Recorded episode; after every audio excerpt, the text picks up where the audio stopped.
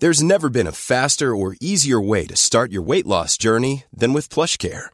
PlushCare accepts most insurance plans and gives you online access to board-certified physicians who can prescribe FDA-approved weight loss medications like Wegovy and Zepbound for those who qualify.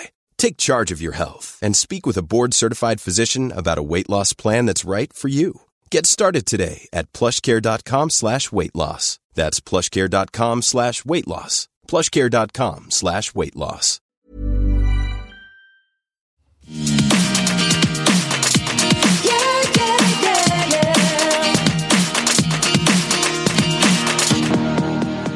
Well, I'll be very clear. Will you, Denise?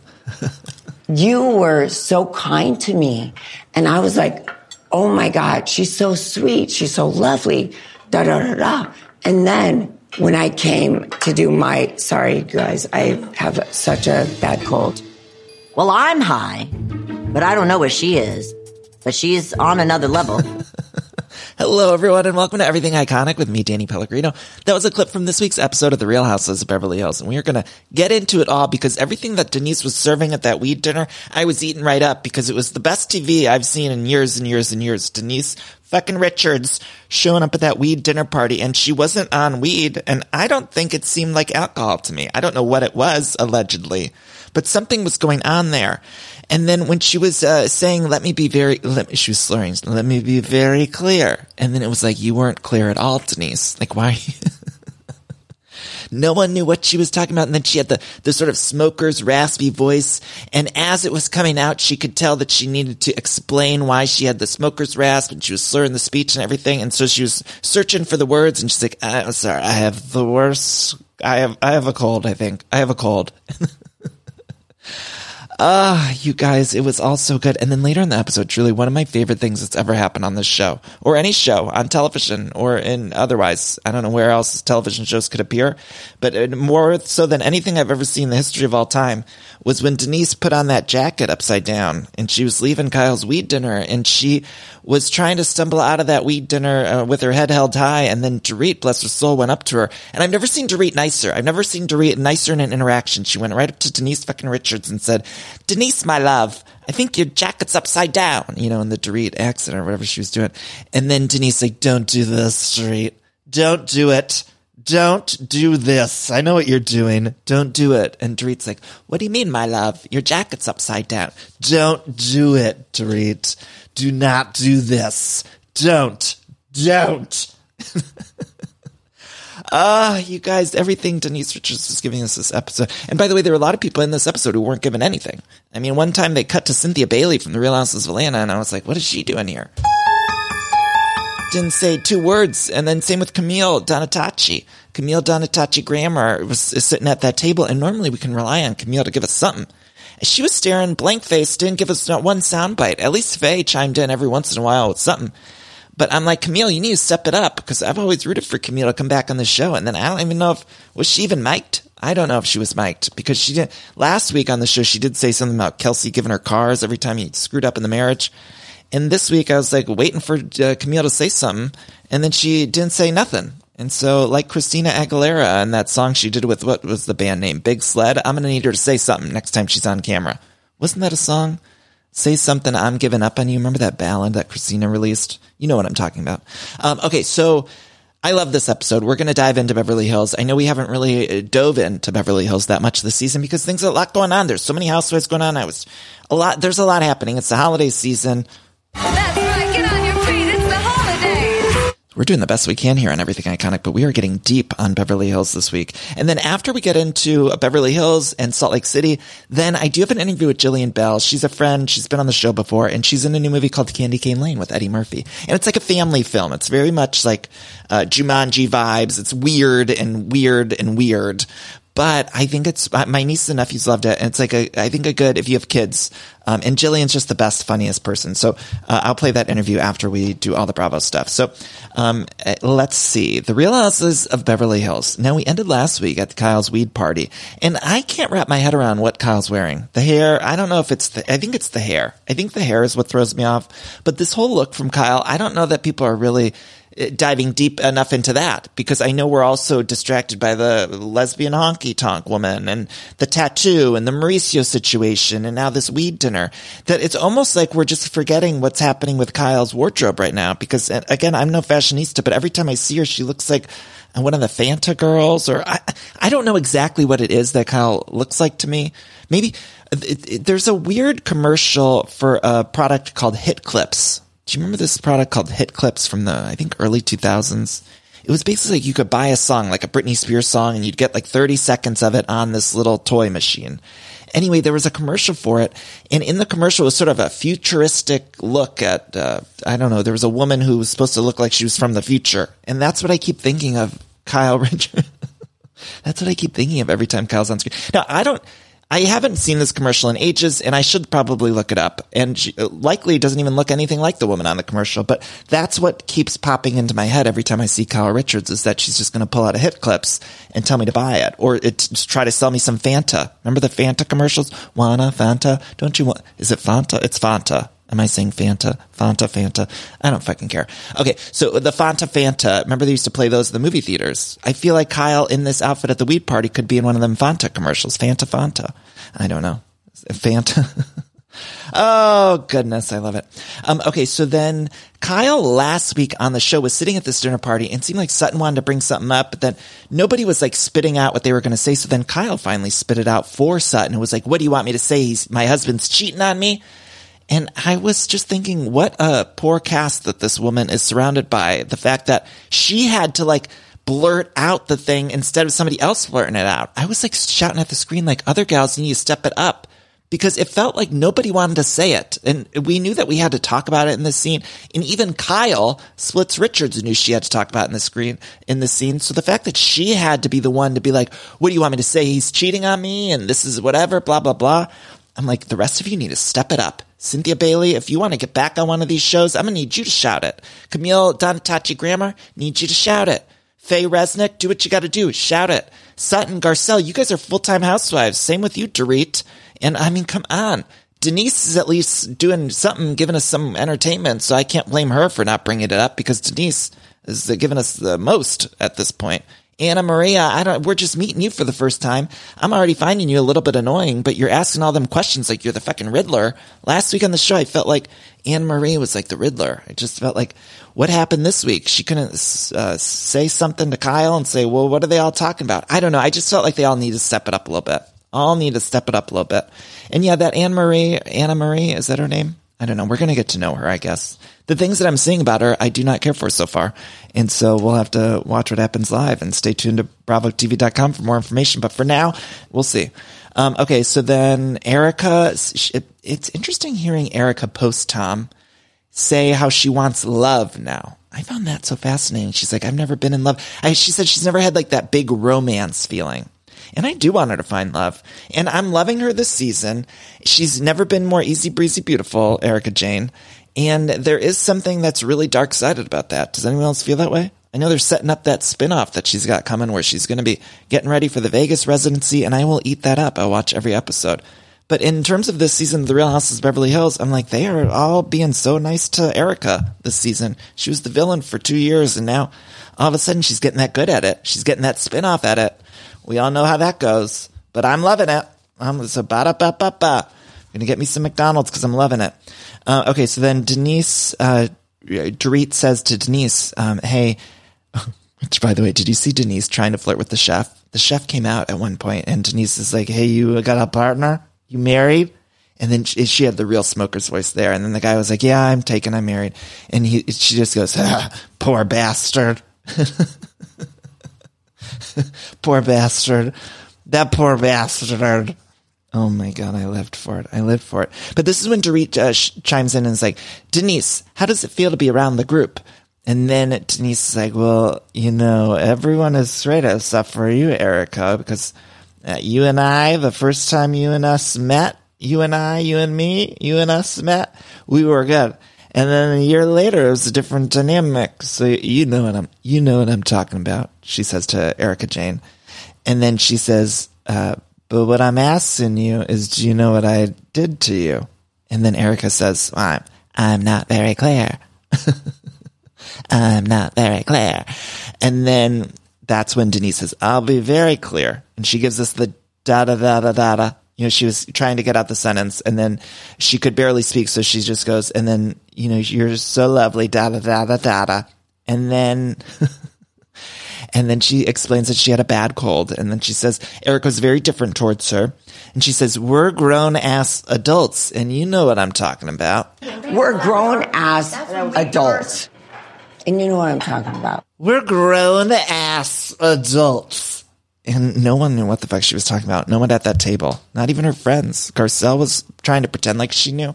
Even later on, when Denise was stumbling out of that house in the upside down jacket, she ran into Garcelle and, at the bar.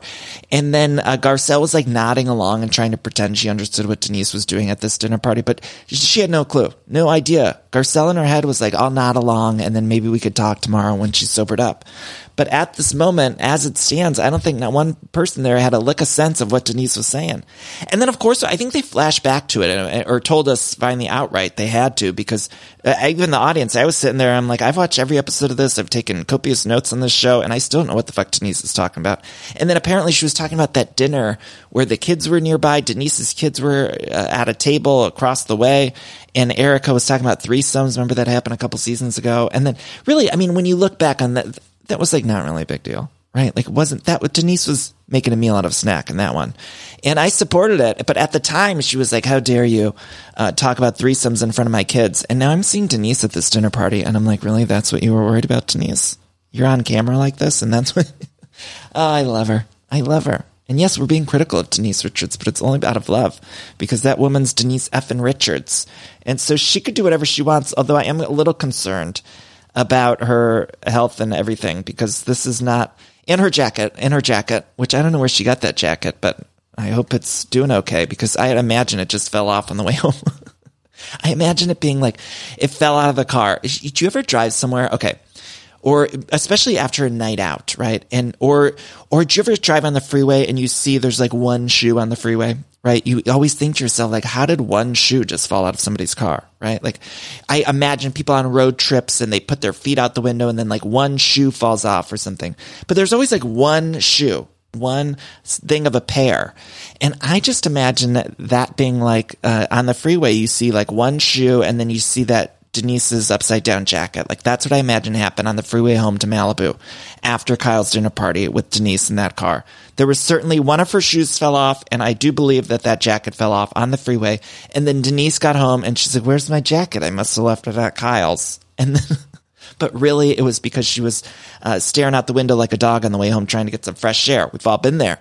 Uh, when you've had a couple too many cocktails or whatever the fuck she was doing, you put your head out the window on the way back, and then suddenly a shoe fell out and the jacket fell out. So I, I do think if we were to go on the freeway, I should maybe head on there now. I know it's been months, but I bet you could see on the side of the freeway one of Denise's shoes and the jacket is there for sure. I'd bet my life on it. I'd bet my bottom dollar on it uh, that Denise lost some things on the freeway home. And the driver probably didn't understand. Denise probably got to her house in Malibu or wherever she lives and didn't understand. Camille probably saw it on the way back because I think they live in the same place. They drove the car on the way there together, but Camille stayed around. So I imagine Camille even on the way home probably was looking out the window and thought, "Oh my God, is that Denise's coat?" No, it couldn't be. Um, but I bet you it is. I bet you it is that upside down jacket just on the side of the freeway, like a memorial, memorial to Denise at the weed dinner. And I hope they, I hope it becomes a landmark. And I'm going to ask the city of Los Angeles to maybe put some flowers over there and maybe make it a landmark Let's find Denise's coat. Find Denise's coat. Uh, okay, so then let's see. Erika does sort of just apologize because Denise kept saying, like, you know, I'm mad at you. Watch the show. Just watch the show. If you need to go watch the show, you could come back to me. And Denise really thought she did something there when she told Erika Jayne to just go watch the TV show they're on. And Erika's like, okay. Like, okay. And then Erica apologizes. And then this is when Denise says, thank you. You're welcome. She said, thank you and you're welcome back to back. And so Denise was doing some sort of call and response. And it might have been a futuristic way to communicate. I don't know. Because it's not a way that I recognized, but Denise is always two steps ahead. And so I think that maybe Denise has found some new way because she just said right to Erika Jayne, she said, thank you, you're welcome. Just all one, all one, all together. There was no pause. And I, just as I'm saying this, if you haven't watched the episode, which I don't know why you'd be listening to this podcast if you haven't watched it yet, But if you haven't and you're hearing me say that, just know that there was no pause in between thank you and you're welcome, or there was no new sentence started in between Denise saying thank you and then you're welcome. She simply just said thank you, you're welcome. And they all just looked at her. And this is when Sutton decided to light up the joint because she wasn't partaking in the food edibles as much as she probably could have. You know, they offered 10 milligrams and most of the gals settled for five or less, which was sort of frustrating to me. I was sort of frustrated by that. Like the chef came out and said, normally we'd recommend 10 milligrams of the weed dinner. So you let me know how many you want. And then everyone said five. Dorit said one. I'll take one. And I'm like, uh, Dorit, what are we doing with one milligram of whatever? Like, uh, don't even bother at that point. Just have your Chardonnay and then talk about your wind chimes and get out of there for filming. But we're at a weed dinner and they were, and then even the five, I'm like, what are you doing? Five? Cause I would imagine the chef was being super conservative. So 10 milligrams is probably nothing, right? So then when we have, do you think some of them snuck more and then just on camera said like, five milligrams. Do you think that might have happened? I kind of feel that way. You know, Dorit said one milligram, but maybe she had more. Although she did seem pretty sober. The only one who really seems like they had maybe 40 milligrams was Denise. Denise probably was like, no, I'm not going to have any. And then like went into the kitchen, you know, and said, I'll actually have, you know, like when you're at a bar and you're out with friends and you sort of sneak over to the bartender and you're like, they're going to order shots. Can you just get me water? Like th- pretend I'm going to pretend it's vodka. Have you ever done that? I'm going to pretend it's vodka, but can you just give me a water shot, right? Because you know that you're past the limit or you don't want to get a hangover, whatever it is. And I feel like Denise did the opposite of that, where she just went in the kitchen. She's like, I know I just said zero milligrams, but I want you to load her up. I want you to load up the whatever, I don't know what they were eating. Load up that goat cheese salad and put in 100 milligrams of the edibles. And that's what happened with Denise, maybe. Maybe we just solved the mystery. Um, but when Denise, uh, so Sutton did light up a joint, and I think it was a call and response to Denise's actions at that table because she lit it up, and then they all made a big drama about it too, which was so annoying. She had like one little, she took like one puff of a joint. And in the year of 2023, it's like, who cares that some Sutton's taking a puff of joint? It's legal everywhere. It's, it's healthier than alcohol in a lot of ways. So who cares that Sutton's having one little puff of the weed?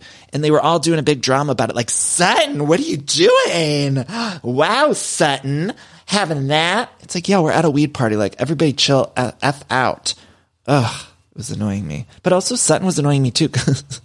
Cause we just remember at Magic Mike, she threw this big hissy fit because Bamboozle Jane was getting her Rita Moreno uh, serviced on stage at the Magic Mike show, and Sutton stormed out of that place like she was witnessing, I don't know, something horrific. And then she was saying, I'm on the board for the American Ballet. And it's like, well, now you're on camera lighting up the joint, which I guess it's legal, so maybe it's different. But it does feel a little hypocritical, doesn't it? Like if you're so image conscious, I don't know. Whatever. Sutton's giving us some entertainment this season, so I'm grateful.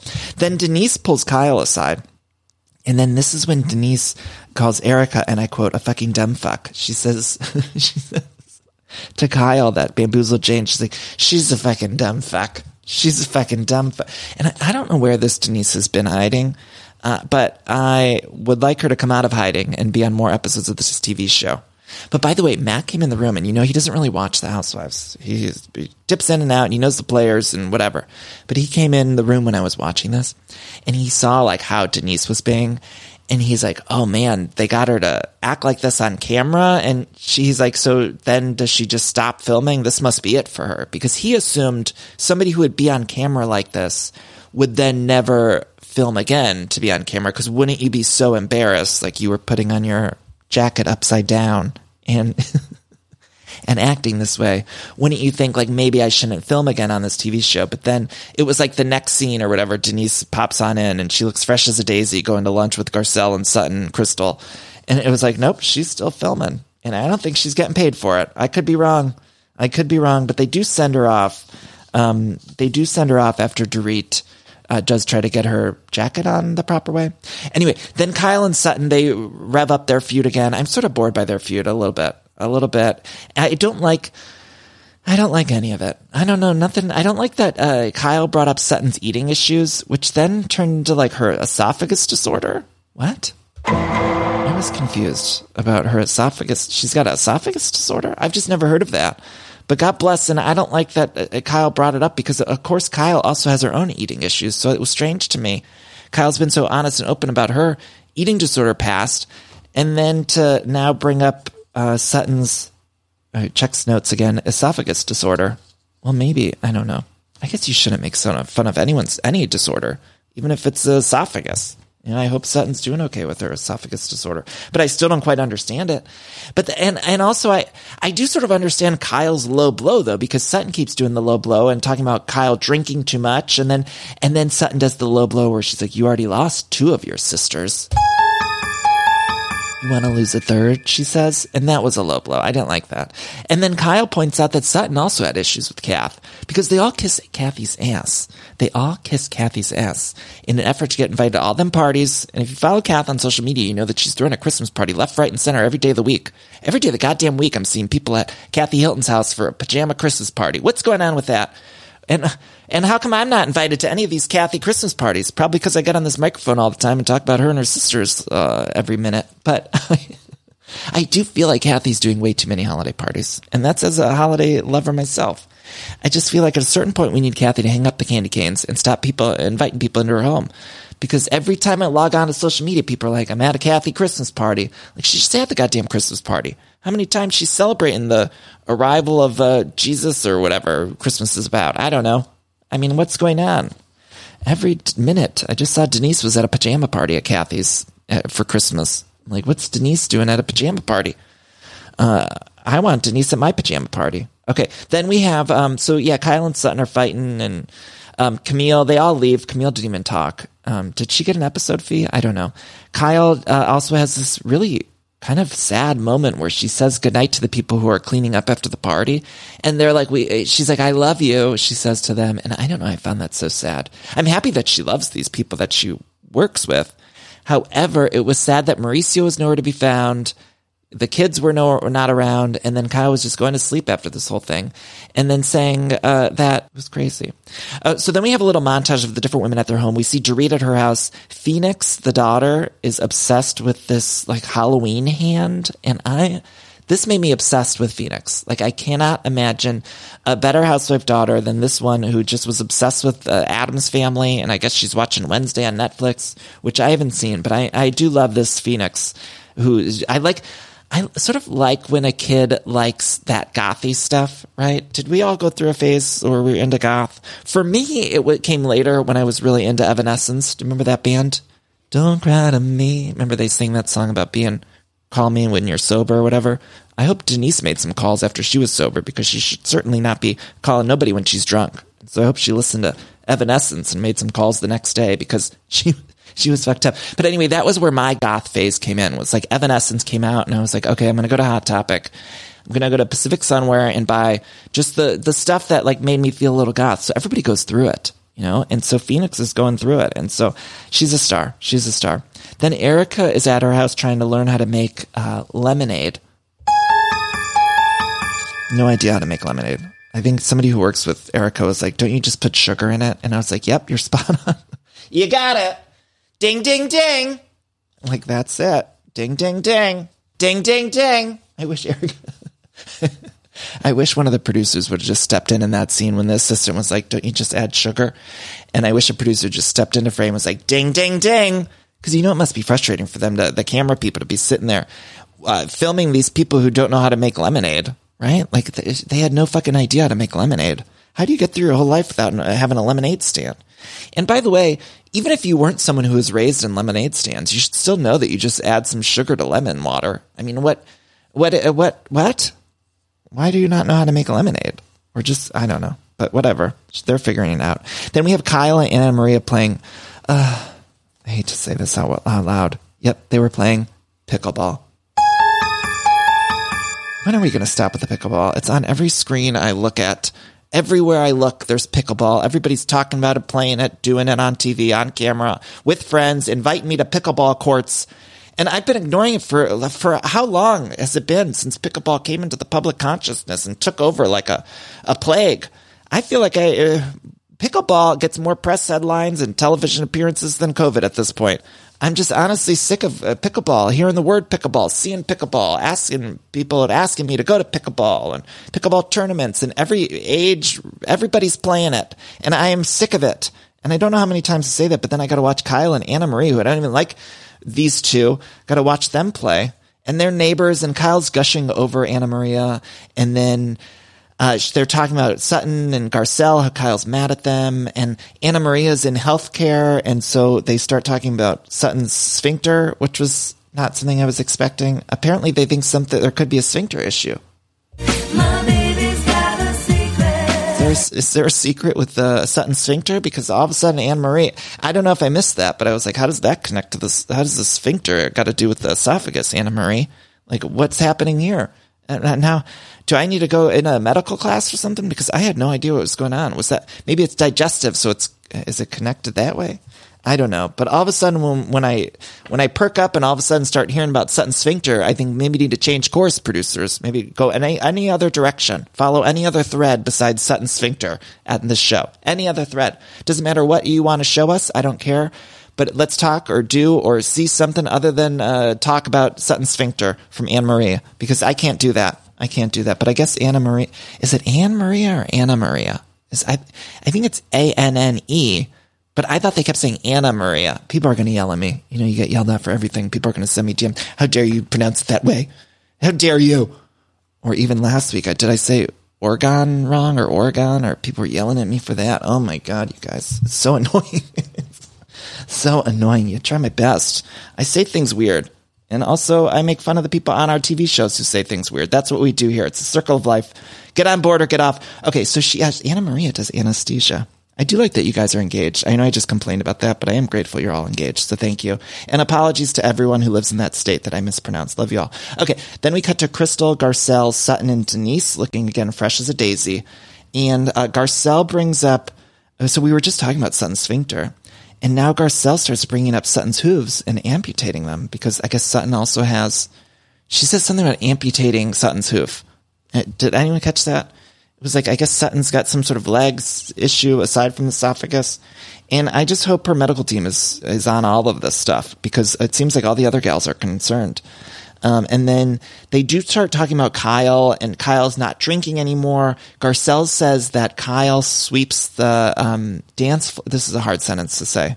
Uh, pull over if you're driving, and also plug the, cure, uh, the kids' ears if they're listening to this, which they shouldn't be, but plug their ears because Garcelle said that Kyle sweeps the dance floor with her coochie. That's what she said. She said that's what Kyle does, and now she's not doing that, so something's up. And I wish they would just let Kyle not drink. Who cares? She's not drinking. Who cares that she's not sweeping the dance floor with her coochie? I'm sure the a lot of people who are on that dance floor are probably grateful for that. If I go to some dance club, I'm going to be happy that Splits Richards isn't doing the splits on the dance floor and sweeping her metaphorical or physical coochie on the dance floor, like Garcelle says. Direct quote. So I don't know. I don't know. Um, Crystal does. Crystal seems a little messier this season. Not as messy as I think she needs to be. Like I think she does need to even step it up more a little bit and either be messier or I don't know, do something else. Crystal, because I feel like she's getting lost in the shuffle here, but she is being a little bit messier. And so she says uh, to Sutton that the sister comment was like a low blow, which I agree. And then Denise just wants Bamboozle Jane to acknowledge the threesome thing. So then we cut to PK and Dorit. PK baby. And this is just watching them like try to get in the same room together is one of my favorite things on this show. Because every time they show a Dorit, you get to Dorit's house and they always do, Bravo does like an establishing shot on Dorit's house. And then we hear over the establishing shot of the outside of their house, we hear like, PK baby, baby. And then we hear PK say, Dorit baby, yeah, yeah, baby and they just do that back and forth. And then we see them inside. And this is when PK's like, baby, can you make me a cup of tea, my love? And then she's like, yes, baby, my love, babe, PK, yes, baby, I'll make you some tea. You know, and we just get that. But I love the pomp and circumstance of like before we even make the tea. Like I love that establishing shot. I love when we get the PK baby. And I don't know what's going on with their relationship, if they're going to be uh, around together. So I'm just trying to appreciate these moments as they come to me because who knows, in a season or two, I hate to say it, but they likely will not be with us together, right? Like either they'll be getting separated or they'll be kicked off the show. I don't know what'll happen, but it, this is, we're at the end of our line, I think, with uh, the Dorit and PK stuff because she might stick around and he won't, or, or maybe they'll both, I don't know what'll happen, but I just spiritually feel like this is, we don't have much more time left with Dorit. So I'm to just breathe in all these moments of the establishing shot and PK yelling, uh, PK baby, make me some tea, my love, my love. I'm to just breathe it in because I'll never forget when we had Yolanda Foster always saying my, my love. And then we lost her one day and I've never heard from Yolanda since. I don't know what's going on with Yolanda. I think she's living in like Pennsylvania or something on a farm. She met like a, did you actually, I do know what's going on with Yolanda because I just saw this and forgive me. Do not take this as fact because I just quickly saw it on social media, but I think she married some rich guy in uh, Pittsburgh or somewhere. And maybe it's not Pittsburgh, somewhere with the P. Is it Philadelphia? I don't know, unclear. But the point is, she did meet another rich man and got married again. So good for Yolanda. But one day she was on our show saying, my love, and then she was suddenly missing. She's suddenly missing. So I don't know. I'm going to breathe in all these moments with Dorit and PK. So then Dorit also, when they're at home here, she's in just very low key clothes and glasses, no glam, jeans, jeans. Dorit was in jeans. Dorit was in jeans. Jeans. She was in jeans and glasses and gla- what was happening? Suddenly she worked, looked like she worked at Northeast Ohio J.C. Penney. And that is not the Dorit that we've come to know on this show. And there's no shade to anyone who works at a Northeast Ohio J.C. Penney. But I thought Dorit could go right to her shift in them jeans and that those sunglasses because I've never seen her like that. And I keep saying there's something going on with the finances. And now there's this whole bit about Dorit like created a school at her house, a whole school. And then, but this happened, didn't this happen pre robbery? Right? Because didn't they start the schooling because of, I don't know. But so she created this school and PK's like, no, the kids need to go to school with other kids. And Dorit's like, no, you're not here. You don't parent, you know? And it's such a shocking thing because there's stuff going on with the finances that they're not, that we're not being told everything about it. But like, I think that that's what PK is trying to say. Like, we can't homeschool the kids because we need to send them to public school because we're having money issues. And I don't know that. And I hate to throw out that accusation, but when I'm seeing her looking like this a person who works at a Northeast Ohio JC Penney and not the Dorit in the full glam and the crazy outfits and looks and everything. And uh, previous seasons, every time we'd get eyes on Dorit, she'd be wearing some crazy updo and whatever. And now I'm seeing her in this scene with PK, and I'm like, what is happening here? There's something going on with the purse strings, and I need to know. I need the tax receipts. I need show me the taxes. Um, okay, so then uh, let's see. Also, she's got so many different looks in this episode because one uh, one of the confessional streets in has got the updo and the bra showing, looking like a sexy librarian. And then this one, I mean, there's just too many different looks, too many different looks. Then we cut to Erika and Mikey Minden, uh, who I love now. Again, I love, and I love, I've always loved Mikey Minden on this show. I love when he just shows up. He's like, yes, yes. I love, I love when the gay men are just around them and they're just, yes, yes, yes, wear that, yes. Um, anyway, Mikey Minden's always been a favorite, and he's shown up. He's been with us on reality TV for years, so at this point, he's a staple because I remember him coaching Gretchen Christine Butte on the Real Houses of Orange County, and uh, he was helping her get ready for that Pussycat Dolls show in Las Vegas. Yes, do you remember that? Remember that? So Mikey Minden's been with us for quite some time. And speaking of the Real Houses of Orange County, have you guys been following all this stuff about Alexis Jesus Jugs Bellino, who now it's rumored is going to be coming back to the Real Houses of Orange County? And not only that, but she's also uh, hooking up with John, Shannon's ex. Right, so Erika Jayne says the only time I'm the only time I'm present in life is when I'm on stage. And so this is them sitting down and they're prepping us for the Las Vegas residency that um, Bamboozle Jayne is about to embark on. And so is Mikey Minden. And so they sit down at this bar restaurant. They order some martinis, which I love when they order the martinis. Erika's like, "Oh, I'll have a dry martini or whatever she ordered the martini." And then Mikey goes, times two. And I, there's something about that pomp and circumstance that I love too. You go to a restaurant and I love when somebody just piggybacks on somebody else's order. And I'm a, a Libra, so I get that more than anyone because I'm having trouble making decisions every time I'm sitting down to make something, uh, a decision on something.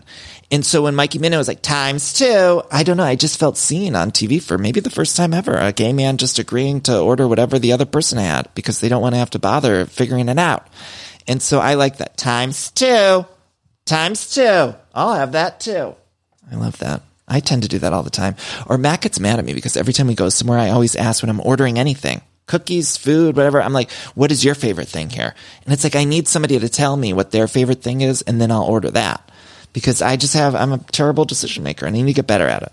And it's, I'm not, I'm actually really good at decision making for the big decisions, But when it comes to small stuff about like what I should order at a restaurant, I don't know. I just, I will spend hours. I will, don't go to dinner with me or lunch or anything because unless you just order for me or, but that's the bad. You can't order for me either because I want what I want, but I just don't know what I want. Does that make sense? You guys get it. Um, okay. So then the end of the episode is this, this hiking trail. Kyle, Dorit, and Kim. Kim! Kim! Oh, I love Kim. I love Kim. And she says she hasn't really left the house since lockdown. And she started coloring on her walls. And they act, act like that's uh, her being an artist. And she is an artist. She's an artiste. And she's been giving art since she was a little kid. However, I am a little concerned with the murals on her, in her house because, again, they are just on the walls. They're just on the walls. And she shows us on screen. They show us pictures. And I was thinking as she was telling people on the hiking trail, she was saying, Oh, I started drawing on the walls or coloring on the walls. And I thought, oh, she's probably just being like quirky Kim, like isn't actually coloring on the walls. Like maybe she got one of those adult coloring books or something. And then they show us and I was like, what's going on here? And then I was also a little shocked because they looked great. Not that I, I don't know what I expected. Again, I, I expected her to be shown in a coloring book, not just on the walls. But when I saw the murals that she was doing, I was like, these are actually really great. Like, I'm ready to commission Kim Richards come over my house and just start painting on the walls or coloring on the walls. I don't even think it was paint, you guys. I do think it was Crayola crayons. I do think it was Crayola crayons. I don't know. Maybe I got to get some more eyes on that, but it didn't look like paint to me. Those were like colored pencils at best. Am I wrong? Was it paint? And I just, maybe I was just saw it wrong. It spiritually, it felt like crayons. It felt like crayons. And I do believe that Kim's got a box of Crayola crayons at the house. And during lockdown, just looked at the walls and thought, I better get up there. And then just started going at it, going at it. And so I'm going to need her to come on over, put some Crayolas out and do what she's got to do, do her magic because they look good. Now, and I would never feel comfortable drawing on my walls, right? I'm nervous about a paint color. I, yeah, when I'm looking to change a room at my house, I'm looking around and I'm like, oh, it's a a gray colored wall now? Like what new color gray? And then you go to the paint store and you just get like all the shades of gray. And then, or beige. You're like, what's this beige? I'm gonna, should I do this walnut or should I do this? What, you know, whatever. But they all basically look the same. And I'm overthinking that.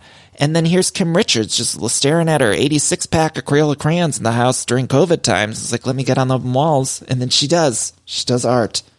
Uh, but Kyle hasn't met Paris's baby yet. And so Kyle's still in the outs with the rest of the family. And she cries in confessional. She says, This is the hardest part because Kathy's mad at her. So, you know, now I don't get to see everyone. I don't get to see the uh, nieces and and Kim even cries in the scene. Kyle cried in the confessional, but Kim cried in the scene. And that's why I think Kim, she don't even need a confessional. She's a star actor. She knows how to bring them tears up as soon as she needs to. And so she cries uh, in the hiking trail and Kyle saves it for the confessional. So that's why I, I do believe that Kim's a better actor. I do. Um, and then Dorit, uh, she tried to cry, but nothing came out. Uh, then uh, Kim ends the episode by saying life is short. And then Kyle gives this monologue about her family, a sad monologue about the family being torn apart and largely due to this television show, which to me, again, no expert, but I would imagine if I was on a reality show and it tore my entire family apart and made my sisters never want to speak to me again and it often caused me to not have a relationship with the nieces and nephews in my life, and then also caused me to have a breakup with my husband when it was revealed that I was getting tattoos with a honky tonk lesbian, and and also if it was uh, accused that I stole my sister's house, and then I accidentally revealed that my sister was an alcoholic on camera, and uh, if all of these things happened to me, I would maybe say, oh, I probably shouldn't do that job, right? Like maybe I should get back into the scripted world. And That's what I would think would be going through Kyle the Splits Richards' head at this point in time after decade plus on reality television. But what do I know? It just seems like you should prioritize right there. I understand you you got to prioritize work. Making money should be the top of your priority list to keep the lights on at your house and provide food for your family. Family, I think that's, that's a very important thing, right? But I think above that should be your relationship with those people in your life that you're trying to provide for. So it seems to me like maybe it's not a good idea to be on this television show for Kyle, but she is, and I'm grateful. I'm going to keep watching it. Uh, but at some point, you would think she might look around at her life and the hell that she created.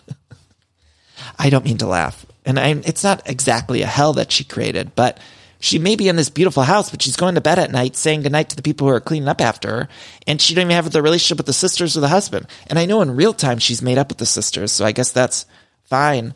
But it keeps happening over. It's a pattern now. So every time she's on the show, people closest to her in her life are going to start hating her.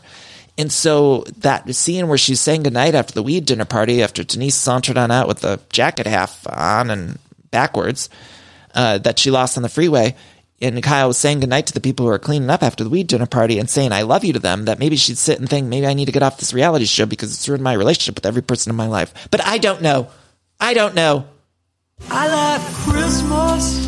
All right, that's the end of the Real Houses Beverly Hills. Shall we get into Salt Lake City? Let's take our break here, and we'll come back, and we're going to talk about you guys. We got to talk about Monica bleaching that mustache. We got to talk about Meredith wanting that bathtub and not getting that bathtub. Oh, I love these shows.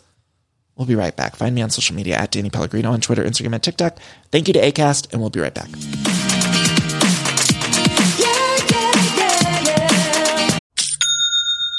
Ah, I love that sound, don't you? And that's the sound you're going to hear when you switch your business to Shopify, the global commerce platform that supercharges your selling wherever you sell online, in person, on social media, and beyond. Uh, we use it here at Everything Iconic. Shopify is the best all-in-one commerce platform capable of handling all your business complexity, uh, no matter how big you grow. I think it's fantastic. You're probably thinking, sure, but migrating is going to be a headache, but Shopify's app store has the migration apps you need to migrate all of your products, your orders, your customers, and more uh, from every major e-commerce platform all the way to Shopify. And I always hate when I'm shopping online and I have to re-enter all of my information. Well, Shopify store remembers your shipping address, your payment information. So if you're on the couch and your wallet's on the kitchen counter, you don't have to get up, which is nice. So sign up today for your $1 per month trial period at shopify.com slash everything iconic, all lowercase.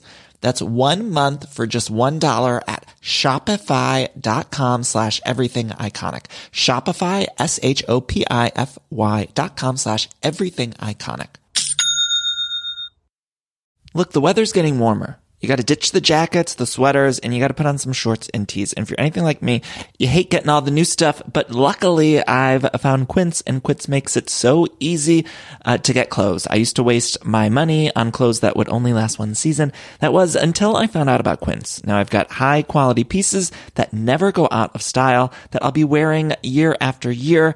Quince has all of the seasonal must-haves like 100% European linen shirts from $30, performance polos. Those are my personal favorite. I always love getting new polos for the summertime and they have a fantastic selection. I'm very particular about the collar and I love the collar on the performance polos that I got. They also have versatile flow knit activewear and the best part, all Quince items are priced 50 to 80% less than similar brands. And by partnering directly with top factories, Quince cuts the cost of the middleman and passes the savings on to all of us. And Quince only works with factories that use safe, ethical, and responsible manufacturing practices, along with premium fabrics and finishes, which I love. Feel good about shopping with them. Now, again, I got those polos, but I also got some shorts, some t-shirts, just some basics that I can wear year round. So upgrade your wardrobe. Go to quince.com slash iconic for free shipping on your order and 365 day returns. That's quince, Q-U-I-N-C-E dot com slash iconic to get free shipping and 365 day returns. Quince.com slash iconic. All right, I'm sure a lot of you out there can relate because every time there's a commercial break and I'm watching one of my shows, I'm always hopping on the Redfin app or website because I just want to check out real estate listings. Like I love checking out real estate listings, even for the houses that I cannot afford. It's my favorite app to use Redfin. Uh, I just got a home, of course, but it was pretty stressful process. And if I would have known how easy Redfin was, I think it would have helped out a lot. Redfin updates their listings every two minutes and sends you personalized recommendations. So finding the home that's perfect for you has never been easier. See something you like? Well, book a tour straight from the app. And when you're ready to buy, an experienced local Redfin agent can guide you through the whole process, making it so easy. And if you're looking to sell, Redfin agents know how to get you the best price possible for your home. That's because they sell twice as many homes as other agents with a listing fee as low as 1%. Redfin's fees are half of what others often charge, which means you'll have more money to put towards your next home. Now that's a great thing. I love using Redfin. I love checking out. If you're buying or selling a home and you, you need some help with that, check out Redfin. Download the Redfin app to get started. And we're back. I think I'll have a Chardonnay. All right, The Real House of Salt Lake City is delivering this season like no other season before it. I'm loving it. We're finally at Bermuda day one, and I'm just, I love when we get to a cast trip. I love these women just fighting in sprinter vans in new locations. Day one of every main cast trip is always my favorite because it's like things just start getting ramped up, and then you know you still got one or two more episodes left that's going to be really, really great. Always usually the best of the season. I like that we're in a different locale, so although I love the snowy landscapes of Salt Lake City, Utah, I'm also love seeing those snowy women in a tropical climate. I just feel good as gold. Good as motherfucking gold. By the way, speaking of gold, gold, did you guys see Ariana's going to be on Broadway? She's going to be doing Chicago, Roxie Hart. Yeah, he had it coming. Ugh, I need to go. I'm to go. I need to go. I need to go see Ariana on Broadway. And not only just see her on Broadway, I love when a Bravo celebrity goes to Broadway, but also I need to see her singing that song from Chicago. He had it coming. He had it coming. Because I'm going to be thinking of that demon Tom that she was with who had it coming. And I wonder if, I don't know, I need to go. Anyway, we're proud of her. Um, okay, what else is going on? Bermuda, the Real House of Salt Lake City, day one, super excited. Meredith accidentally took, d- I- okay, this was a little unclear because she is obviously dehydrated and going through something. Denise Richards coded. We're grown as adults. And you know what I'm talking about. You know what I'm talking about. So something's going on, but they say that Meredith just accidentally took double sleeping pills as if she's George Banks in Father of the Bride Part 2. Do you remember that when he took two Vosniks? Do you know what, you guys know what I'm talking about when he took those pills from Martin Short in Father of the Bride Part 2 because he was not getting some good sleep. And so he takes them and then he says to his son, Maddie, he says, please, please pass the rules. And then Maddie goes to pass the rules. And then uh, he passes right out at the dinner table, and Martin Short comes in and he's like, uh oh, hello. He says, What's going on here, Maddie? And Maddie's like, Oh, he took uh, two sleeping pills. Two, and then Martin Short says, Two Vosniks. And it's like, if I take half of one, it's see you next Thursday. You know, like that whole bit. You guys know what I'm talking about. If not, you need to go watch Father of the Bride Part 2 immediately. And just in general, you need to go watch that immediately uh, at all times. At all times. Uh, by the way, in the first Father of the Bride movie, I know I'm getting us off track here, but in the very first one, there's a voiceover that uh, George Banks says about how great that house looks in Christmas lights. And I feel like we've been robbed, and I blame everybody Nancy Meyers, I blame media, I blame everybody that we haven't gotten a holiday version of Father of Bride, a Father of Bride Part 3 set during the holidays. Because they tease us in that first movie saying, this house looks great in Christmas lights, but then we never fucking see it. Or at least, the very least, whoever owns that house, I think it's in Pasadena, California, whoever owns that home needs to throw up some uh, twinkle lights on that and show it to me on social media because I, that was in the voiceover and then I never saw it. So put on some goddamn twinkle lights onto that house and show it to me. Okay, so anyway, Meredith accidentally turns out like George Banks, but yeah, so she said what she how she explained her behavior was that she accidentally took double sleeping pills. But even the women in the confessionals are like, I don't know if that was a you know, like they're all sort of implying it because yeah. And what kind of sleeping pills? I, I guess Heather said it was Xanax you really shouldn't be just handing out Xanax to people who don't have the prescription. But that's still for another time. Uh, but the point is, Meredith said she took double sleeping pills, but then I think it was also maybe Xanax that they said. It was all very confusing. But Meredith just, bless her soul, was just like, I'm so cold, you know. like she was seeing the light or whatever, like as they're getting to Bermuda, and all the other women didn't care. They're like, "What's? Where's my room? Where's my room?" Meredith's like, "I'm so cold." then they arrive at this beautiful home, and everybody's like, "You did so good, Heather. You did so good." And I was like, "Did Heather do any of this? Did production do it?" But they keep doing that pomp and circumstance too. Every time they arrive on a cast trip, they're like, "the The person who planned this did so good, Heather. Good job." And I was like, "I don't think Heather was the one getting the clearance on this home, but." I don't know. I'm I'm always a little unclear about the way these vacations work because I feel like they're described a hundred different ways. I don't know. I don't get it. Um, but they arrive at this house. They do throw Monica's house under the bus when they show this vacation home because Monica says something like, "I could fit a hundred of my houses in this house," and then they. The editor superimposed Monica, like a hundred versions of Monica's house, over the one version of this vacation home, which was so mean. when you really think about it, you really think about it, I was like, that was so mean. It was just like production being like, yeah, Monica's house is so much smaller than this vacation home they're staying in. I don't know. It just felt sort of mean spirited, but uh, it is what it is. Then, uh, so they all get these rooms.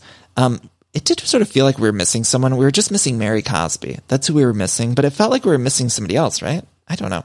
Um, but they, uh, Meredith gets the room without the tub. And she says she she's not even aware when they're picking out the rooms. I think this is where the confusion was because Meredith was so um God, how do I put this? Um so how she was on double sleeping pills, um, allegedly, that she didn't even know that everyone took a, ba- a room without a bathtub. And so they're walking around the house and she's like, I'm just going to go take a little rest. I'm, I'm not feeling great. And so I'm just, I'll see you guys later. I'm going to go to the room without a bathtub. I think I'll have a Chardonnay. So she sort of slurs on over to the room without a bathtub, but she didn't seem mad about it when they first got to the house and they were picking out the rooms. And I don't know if she just didn't know or what. I mean, when she was walking away to the room without the bathtub at the beginning of the house trip or when they got to the house, it did feel like she was fighting gravity. Did it not? Like she was walking through quicksand and maybe there was like a ghost spirit weighing her down.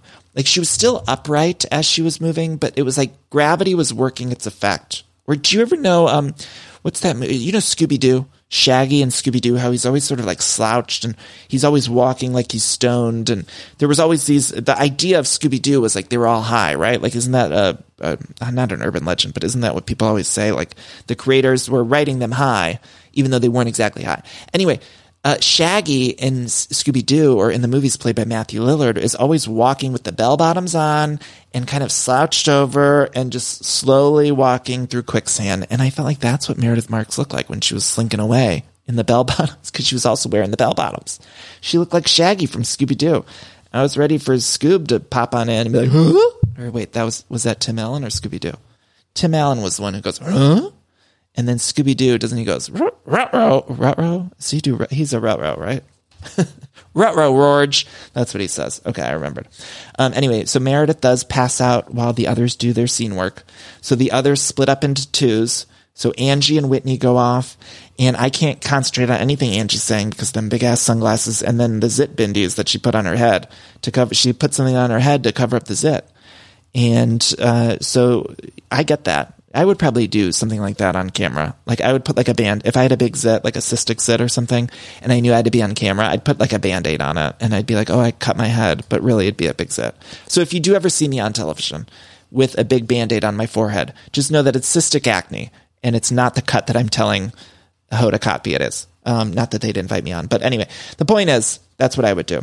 So you gotta get, you gotta do whatever you can, especially with these HD cameras. So I understand what Angie's doing, but she, maybe she should have just put a hat on or something. Cause I don't even know what she was saying in the scene. Um, apparently Whitney and Lisa, oh, they're talking about Lisa.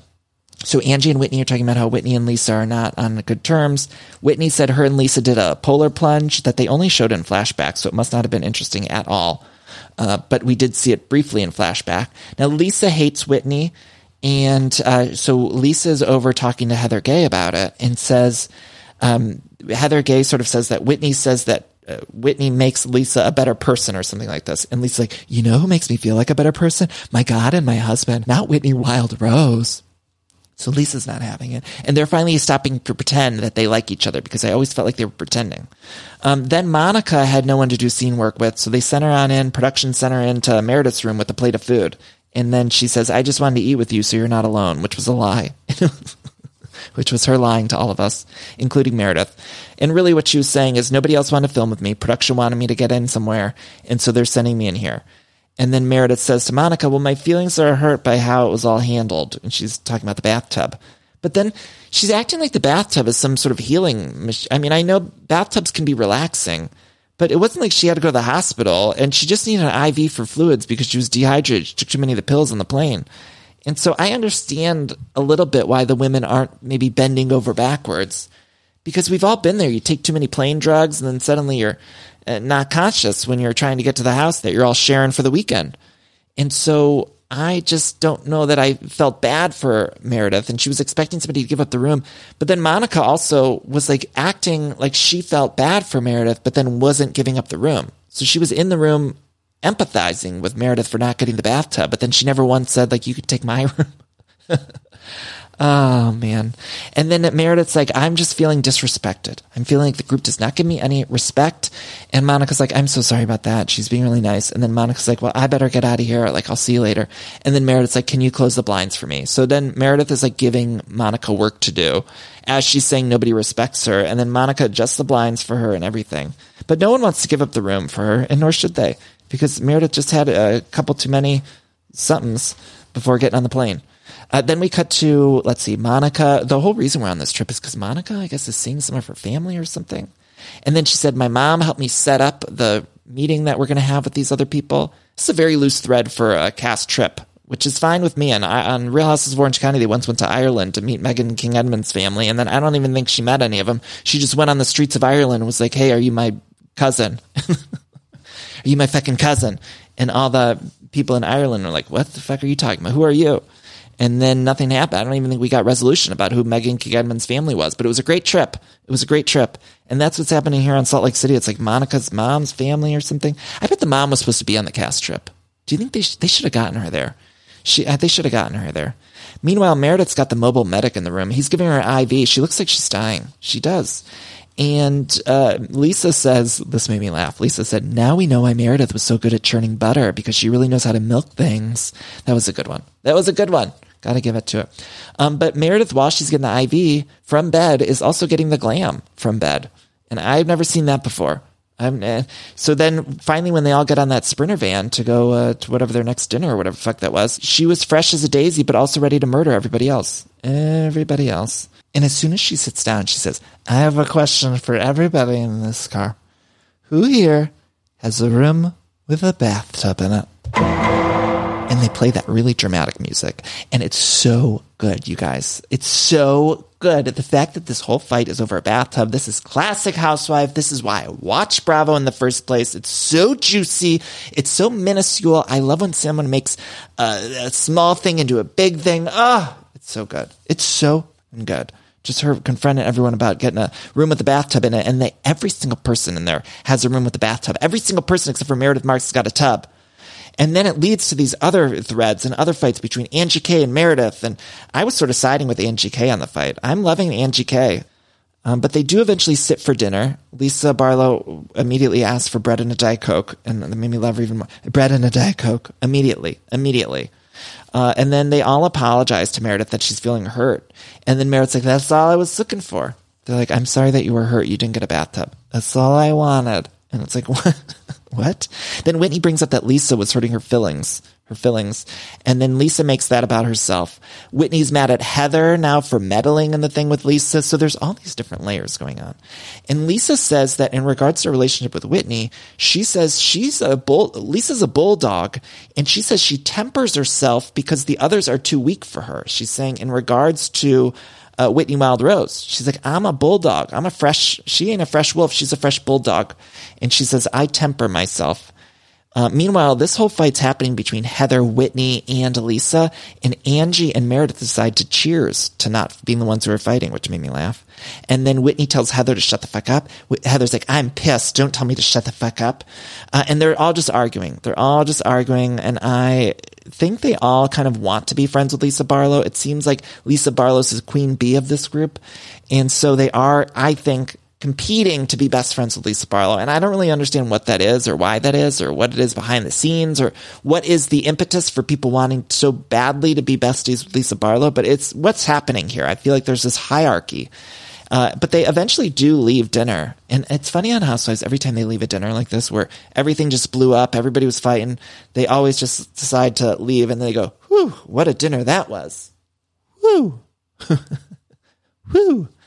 What a dinner that was. What a lovely dinner time I had just now. And it's every single time. And in real life, you'd be like, well, I'm not going to go to dinner with this group of women again because it ended in hell. And yet every time we see it happen on these shows, every single episode, on every single franchise, they leave that group dinner and they go, whoo, that was a lovely dinner, wasn't it? uh, and the people who work around these people, the woman, uh, the man who was running the sprinter van, and the people who serve them at these restaurants, I mean, they're the real stars of these shows and to deserve all the uh, raises in the world. Um, but then they talk about who would win in a fight, Heather or Whitney, when they're back at the hotel or the house. And uh, let's see, who do I think would win in a fight between Heather and Whitney? I don't know. I actually would put my money on Heather, although I do think Whitney is scrappy. Um, then they show a flashback of Monica and Meredith with sand on their faces indoors and in bathing suits.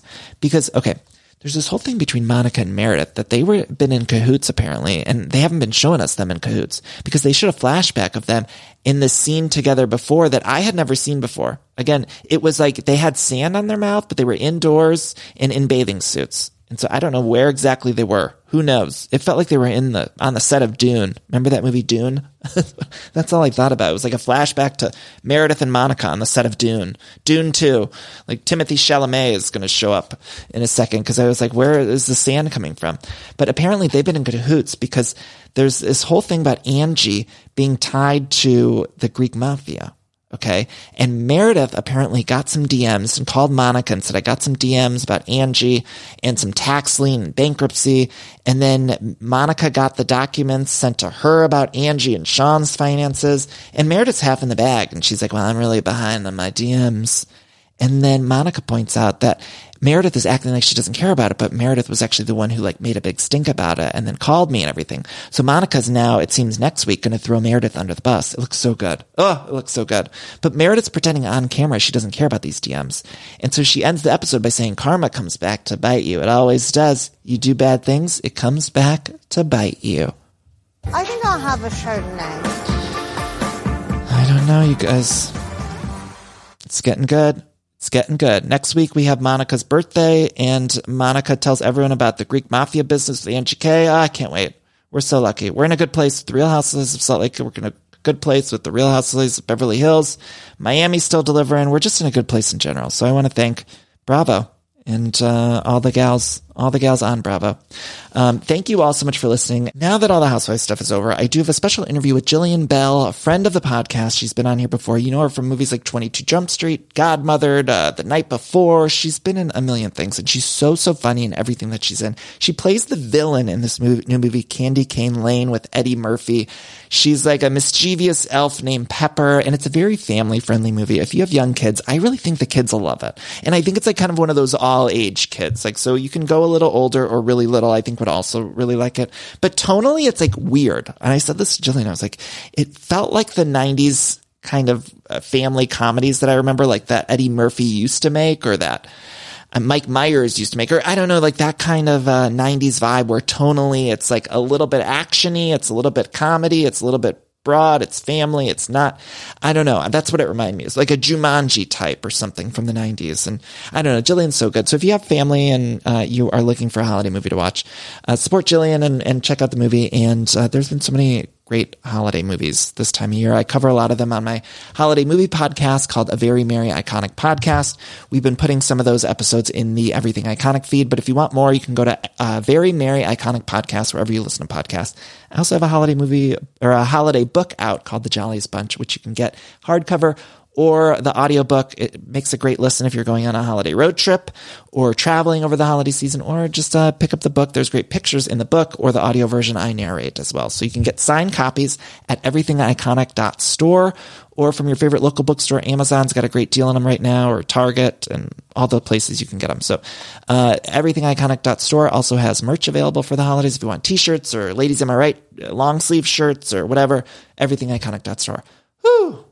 All right. I love you all so much for listening. Thank you so much. And uh, we'll hope you enjoy this chat with Jillian Bell of Candy Cane Lane. And we'll be back next week with all of our Bravo goodness. Love you all. Bye bye. I love decorating the house and getting furniture, but sometimes it could be overwhelming to design a space. And so luckily I'm here to tell you about a company called Cozey. Now Cozey is fantastic, a North American company that thoughtfully designs furniture made for modern living. Now, Cozey strives to provide the best furniture shopping experience with elegant, super high quality products, plus fast delivery and easy assembly, which is really important to me because I do not like putting together furniture. So the easier, the better for me. Now, Cozey offers beautiful, customizable sofas and sectionals that are made to adapt in time. This means customers can add seats to the sofas over time. Maybe if you're extending your family, you might want more space on the couch. Cozey also offers a great range of coffee tables, washable rugs, wall shelving, credenzas, TV stands, and accessories. So much. It's thoughtfully designed furniture made for modern living. There's an outdoor sofa and tables collection that is fantastic. It's called the Mistral. So you can choose the perfect sofa configuration for your outdoor setup. Uh, Cozey also opened its first retail space on Queen Street in Toronto to push the experience to the next level and allow customers to engage physically with the products. So transform your living space today with Cozey. Visit cozey.com, spelled C-O-Z-E-Y, to start customizing your furniture today. Again, that's cozey, C-O-Z-E-Y dot com. When you make decisions for your company, you look for the no-brainers. If you have a lot of mailing to do, stamps.com is the ultimate no-brainer. Use the stamps.com mobile app to mail everything you need to keep your business running with up to 89% off USPS and UPS. Make the same no-brainer decision as over 1 million other businesses with stamps.com. Use code PROGRAM for a special offer. That's stamps.com, code PROGRAM. I'm here with the returning guest, Jillian Bell. Jillian uh, stars in the new movie Candy Cane Lane, which is on Amazon. Also starring Eddie Murphy. Yes. David Alan Grier. Wow. I like love David Alan Grier. That's- talk about him for a minute? Can I tell you that when I found out David, first of all, I guess that David was attached before he was attached.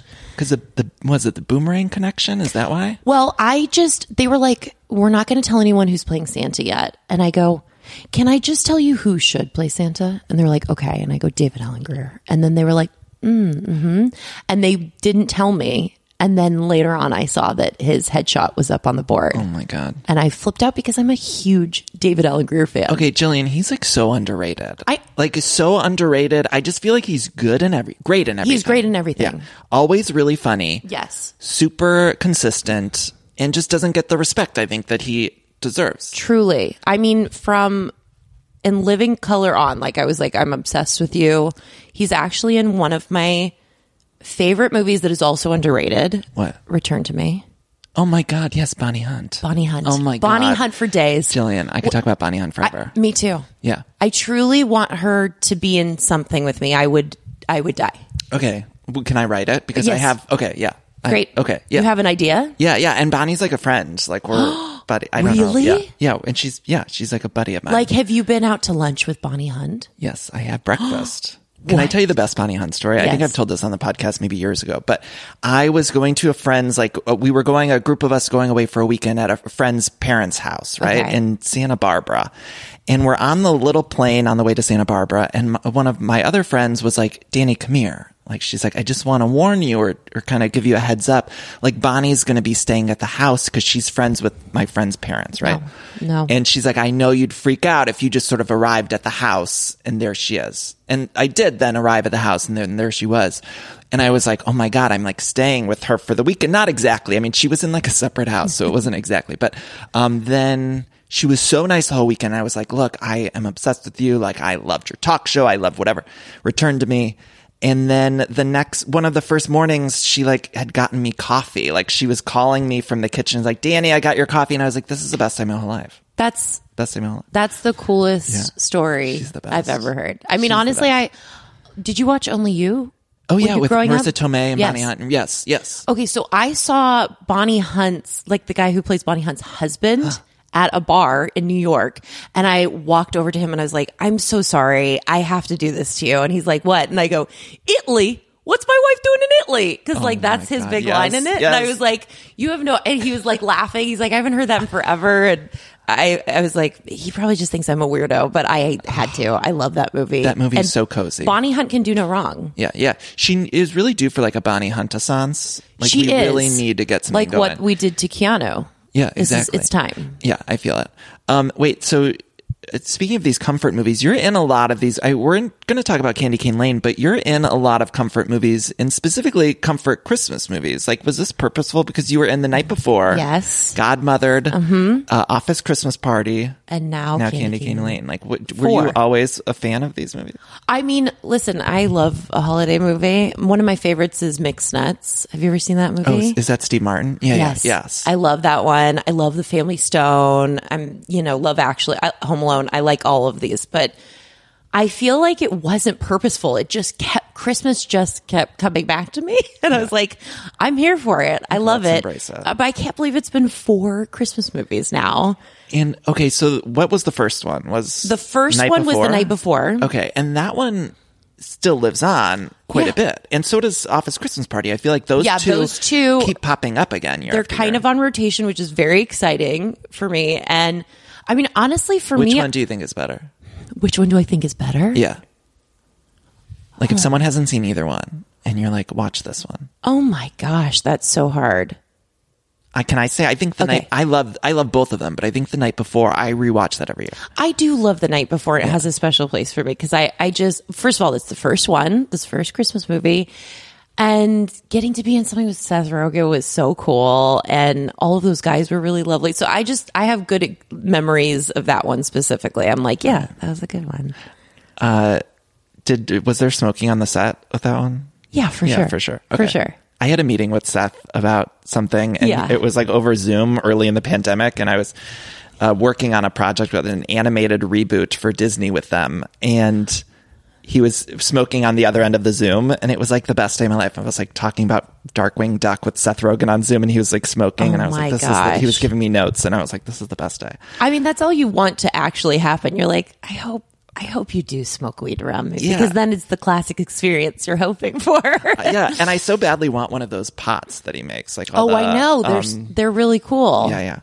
Um, okay, so tell everyone what Candy Cane Lane is about. This is the new Eddie Murphy movie. People can watch on Amazon. Yes. It's on the front page of Amazon. If you go shopping, like not even on their movie thing. It's like if you just go to Amazon, it's like Really? you and Eddie Murphy and Tracee Ellis Ross. Oh my gosh. Okay, I have to look that up. Well, it's basically about a family man who loses his job and wants to win uh, a candy cane lane like home uh, exterior decorating competition uh, because there's a big prize attached. And so he stops in a pop up shop called Kringles and buys something and uh, he buys this 12 days uh, 12 days of christmas tree and it basically um, makes a deal with an elf and uh, everything falls apart from there And you're the elf. i'm the elf Okay, and the villain of the film, really? yes my name's pepper in it Okay, and when you describe this movie, it does sort of sound like when I was first getting into it, I was thinking, Yeah. oh, we're doing like a Christmas in the Kranks thing. Sure, right? sure. Which I love. Sure.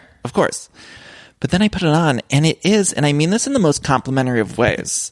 It's the most batshit movie because it's, It's all wild. over the place. but it, rem- what I loved so much about it was that it reminded me of like '90s movies. yes Like it was kind of just tonally all over, weird, quirky. There were special effects, but then also this family decorating storyline. And- Yeah. And you also like drop into really heartfelt moments. Or, you know, I always think about the beginning of uh, Mrs. Doubtfire and how that movie really hits you hard. There's like very serious divorce scenes in that film. And what you think of is like, dude looks like a lady and like her vacuuming. But it's really like there is heaviness at the beginning of that film. And I, when I was watching this, I was like, oh wow, we're really sitting in the fact that this man just lost his job and it's Christmas time and this is hard. And, and then I was like, oh, this is the thing we did in the 90s. We got real with it and then we went to wild places. Right, right. And I keep complaining that like everything now feels so made by committee. And so I love when a movie is just like kind of weird or Yeah. like tonally uh, like different in places. Right. Speaking of Mrs. Doubtfire, just last night I was watching the Lawrence brothers have a podcast and Matthew Lawrence was in Mrs. Doubtfire and he had the his sis the girl who played his sister, the young woman, Yeah. was on the podcast and they were talking. It was like the thirtieth. The Matilda one or the older one? The Matilda, Mara. Okay. Yeah. And they were talking about the movie, and I was like, "How did? How has it been 30 years since that came out? 30 years. That's crazy." And then, okay, not to bring this back around again, but Bonnie Hunt was also working on a Mrs. Doubtfire 2, writing it. And What? Before, yeah, before Robin. Had, I don't know when exactly it Oh happened, but yeah, she was like writing Mrs. Doubtfire 2 for Robin. Did she? She didn't write the first one, did she? No, no, no. I don't know if, and I don't know how far it got, but I do know that like it was. She was the one working on it. Wait, is Bonnie? A, Bonnie's a big writer. Yeah, yeah, yeah. What is Bonnie written? She wrote "Return to Me." She, She wrote Yeah, yeah. "Return to Me." Yes, yes. Oh, I feel like a fool that I didn't know that. And she's done like a bu- bunch of sitcoms that she wrote. Like Yeah. all of those sitcoms that only lasted a season that should have been much longer, she wrote them. Yeah. yeah. Um, okay. So yes, I loved I love the craziness. Tell me about Eddie Murphy.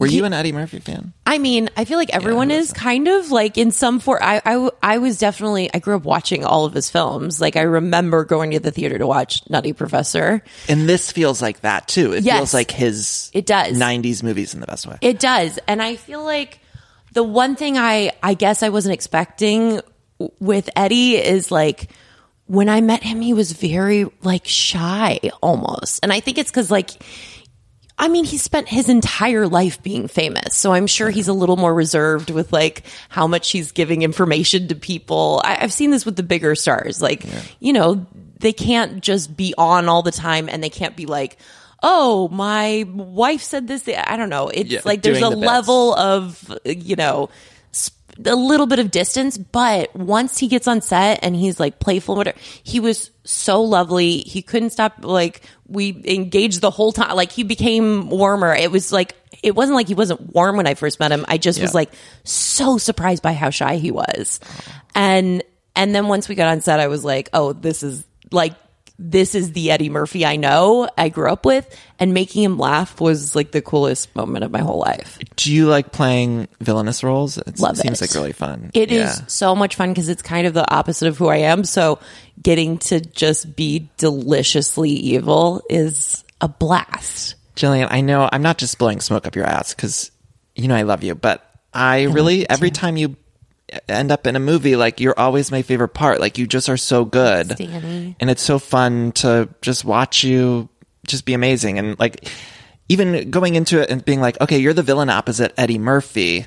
Like it's so easy to sort of get overshadowed by that. But then you Mm. always come in and you're just so good. Or I think of the 21 Jump Street movies where it's like, Thank you. in 22 Jump Street, like you're just so funny. And you wouldn't think that opposite Jonah Hill and Channing Tatum that somebody's going to come in and just like steal the spotlight. But then you do every single time. That's very sweet. I tried to, you know, I feel like um my agents, I can't believe I have maintained agents because for so long I've been like, "Oh, I don't want to need to be the lead of this." Like I I like it when it's like there's certain projects like Brittany runs a marathon was very special for me.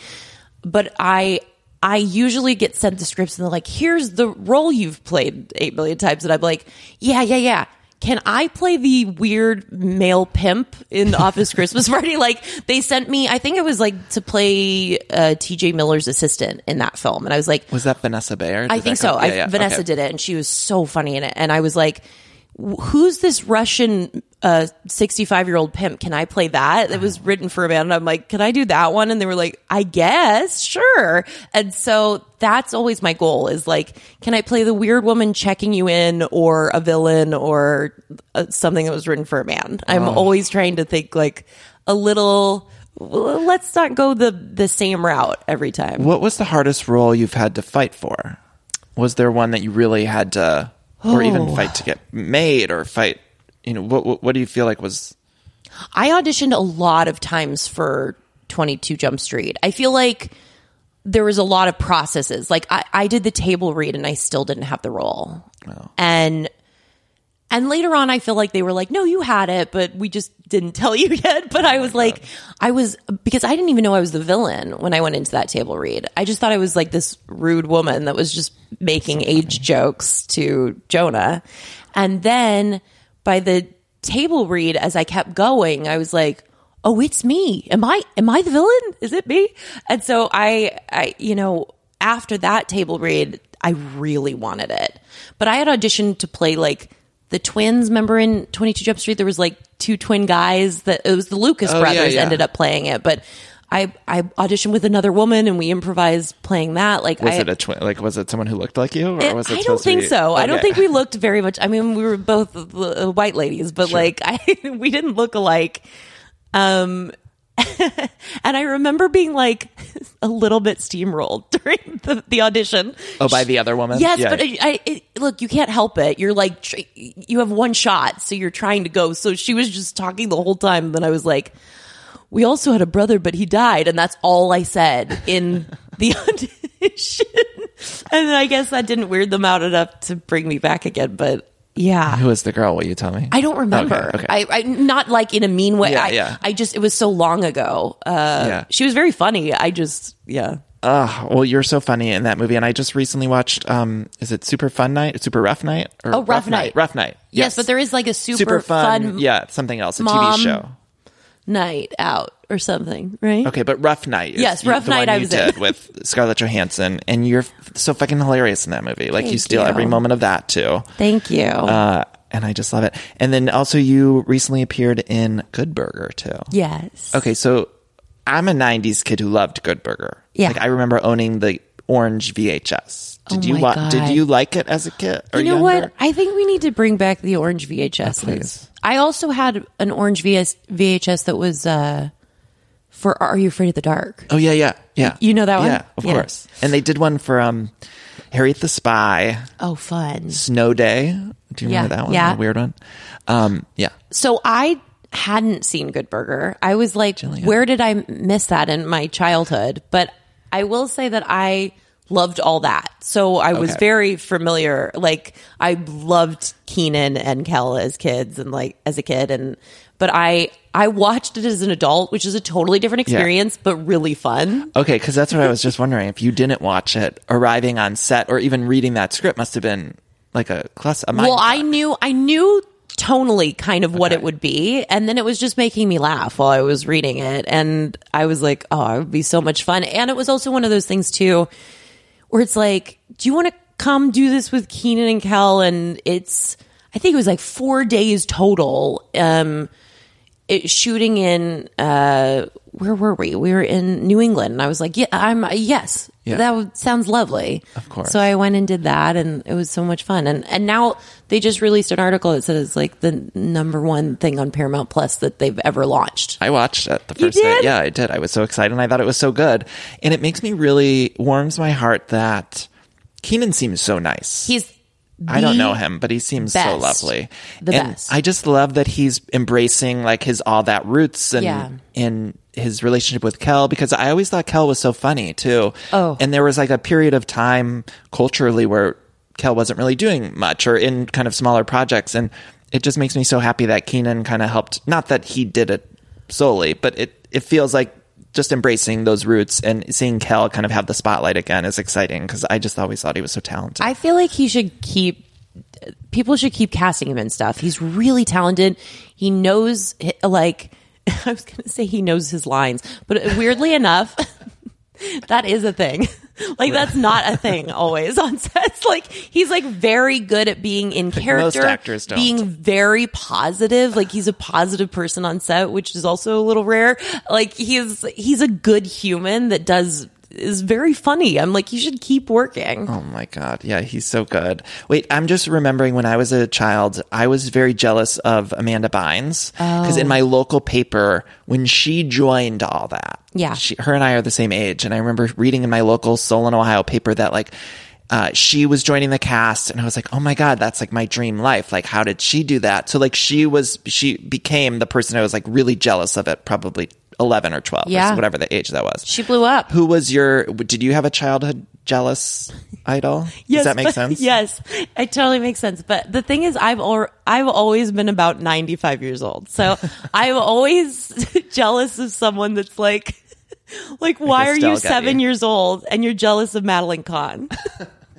like I literally was like an Eileen Brennan. Like I just was obsessed with Clue, and I I, I was so jealous of like these women who played like char- they were character actresses. and They were just so good at what they did, and they made wild choices. Right. and it was always the right choice. Yeah. and Yeah, yeah. so I but and like. Honestly, to the second I could start watching Saturday Night Live, I was obsessed. So like, I was uh, jealous of Cheri Oteri. And Cheri is like the Cheri funniest person. Oteri. She's another one that I think like culturally we've done her wrong. Like, We have. It's not her fault. We have. She should be starring in big giant movies. she is Yeah. so funny. I've never met her. Have you met her? I have, yeah. Yeah, she's so nice. We're like kind of friendly now online, but I met her once in person and I was like, I'm a I'm, obsessed with you. Like I Yeah. remember watching SNL and like taping those sketches. Like, I did too. And I was so obsessed with her, Ana Gasteyer, and Molly Shannon. Take like the three of them to The me, them. it was just like that was SNL. And I just even as I was getting older, I'm sure I've told this story before, but I remember thinking like when those articles started came, coming out in like Vanity Fair 2007 and they were like, Yeah. are women funny? And I remember just thinking like, I only find women funny, like, cause that's who I was, that's who I watched. I loved Will Ferrell on the show and Tracy Morgan too, but like those three women were everything to me. Anytime they were in a too. sketch. Me too. And then the next generation of that was like Maya Rudolph and Rachel Dratch Amy and Kristen Wiig and and- Amy Poehler and Tina Fey and there. I mean, it was just like, what were- are we talking about? Are women funny? They were such. The they were my heroes. Right. When were you at SNL? Cause you were a writer on SNL. I was there from 2009 to 10. So who was in the cast then? So, uh, uh, Kristen was still in. Okay. So it was like Kristen and Bill Hader and the Lonely Island guys were still in. Um, it was, yeah, it was. I was sad that I wasn't there when Michaela was there too, Michaela Watkins, because she's one of my good friends and I love her. But She's so funny. wild experience. I saw Michaela at Groundlings once. We both Yeah. come from Groundlings, and she did a sketch where she had tape. Like she was this woman with plastic surgeon, surgery, but because it was on stage, she like taped her eyes up and her face back or something, and it was just the funniest thing. I, I'll never forget She's that. she's another one that I'm like, she is big, but I wish she was even bigger because she's such a good actor. Yeah, yeah. You wonder. I mean, people like Cheri Oteri or Michaela. It's like, Yeah. why have we failed them? Like, why can't we get them the right script or something? I don't know. I mean, listen, I'm just putting it out there. Bonnie Hunt, Yeah, Cheri Oteri, Cheri Oteri, and Michaela Molly Shannon, Watkins, and Michaela Watkins all and together, Molly Shannon, and you. everyone. Okay, wait. Who's you've worked with all these people who are so incredibly funny. Who is the funniest person that you've worked with in any capacity? Oh my like, or who are some people that you hold up that you're like, that's the funniest person. I've never seen anything like that. You know, I will say because I did, I did Goosebumps, which I was very, I was too Oh my excited god, I just about. interviewed R.L. Stine recently. Yeah. right before Halloween. It was I mean, he's a legend. I was so excited about it. He He's came- 81 or something. He came and did like a cameo in the movie, but I wasn't there at the day, and I. You would have thought it was like me and one other kid were such big fans of Goosebumps, so Oh. I was like losing my mind during that. But I will say, Jack Black is one of those people we all went out for like a cast dinner, and even him, just the way he orders broccoli, and I think it's just him asking a genuine question of like, is the broccoli good? It, it made me laugh so hard, and I was like, oh, he's just got it. Like he's Right. just naturally very funny. So he's up there for me. I'm I trying love to think. I mean, so many people are funny. I've worked with so many funny people, but there's some people that just have that where they don't. It's not like a oh, I'm going to turn it on or off. Like it's just in them, and he he stands out to me as one. I love that. Um, okay, what are your holiday plans? Holiday So- movie queen Jillian Bell. So, well, Danny is sitting in my house right now. We have a Christmas tree that we So just got a real. Christmas tree, and there's a fake one in the front, and then I have a little one that is real upstairs that is so small in my room. Okay. I love Christmas time. I love the holidays. So tonight, actually, we are decorating the tree, and I don't know if I've told you this before, but all of my ornaments are rats. What? Wait, what? Tell me. They're all different little felt rats, but they all have different professions. so there's like, Wait, so where do you get these? And tell me more. okay, well, one, there's a place called Hide and Seek. It's Okay. a little vintage shop on, it's like mini Ventura. So where like Jones on Third is in Studio City. Okay. There's a there's a place there that I get a lot of my rats, but Okay. people have started buying them for me. So and I'm thrilled every time.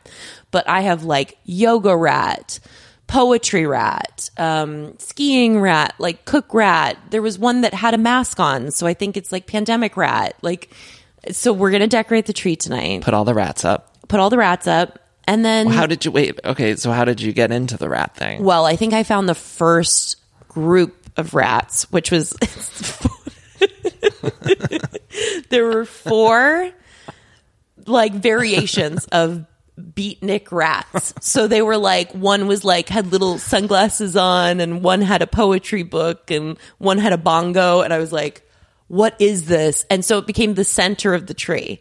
Then I started being like I don't like any of the other ornaments now. so I just started collecting so many rats.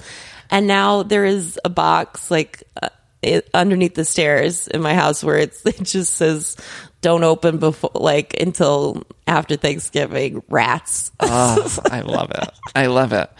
I, you know, I'm, um, I've been trying to get this children's book off the ground that's like about cozy rodents, like a cozy rat, because I have an intense fear of rats. You do? Well, I, okay, so I did, but I talked to my therapist about it and was like, she was saying you need to reframe rats, right? So I started to try to reframe it in my head and I thought this is like a good, this could be like a good children's book. Like it's a cozy rat to help me get over my rat fear. Wait, So I'm like kind this of This is real. It's I real. love. Yeah, yeah. I love you so. I like had the biggest much. fear of rats, like and rodents in general. Like I don't, Yeah. I never liked, I don't know, rodents, like squirrels even, or like they kind of all scared me. And so I'm slowly getting over my fear. And I mentioned this on the show, and so people started sending me like just images of cozy rats in different things. Like, and what I've come to learn is that there are actually like a lot of children's books about rats and cozy rats, kind of specifically. Well, there's something very cute about like a mouse curled up by like a little fire or reading a little book. So like I I understand it's a thing. Yeah, like a, I love like a little mouse with like a tea. Yes. You know, like Yeah. cozied up by the fire. You're getting into it. Yeah, now I'm into it. So, Wait, I think you should write like a psychology book called Reframing the Rat. well, I did like so. I'm trying to get this kids book off the ground, and like my book agent was like, "Wait, so do they have to be rats?" I was like, I was like, well, kinda. Like that's sort of like the idea is that you know. So oh, I am trying to make it work, but um, it is funny to try to explain. I was like, no, I, I'm scared of rats, and that's why this is important. And then also they have to be like super cozy. Like it has to be like so warm and cozy. Oh to- my god. Yeah. Yeah. Yeah. I need to I need to read you one thing really quickly. Please. I I took a screenshot last night cuz my mom first of all my mom was sending me rat gift wrapping last night and I was like I love this but it's $20 Okay. a roll so I'm not going to invest in that. Do you find this to be a problem now that you've told people that you like rats? Yes. Now people will probably think that's what they're always going to get you.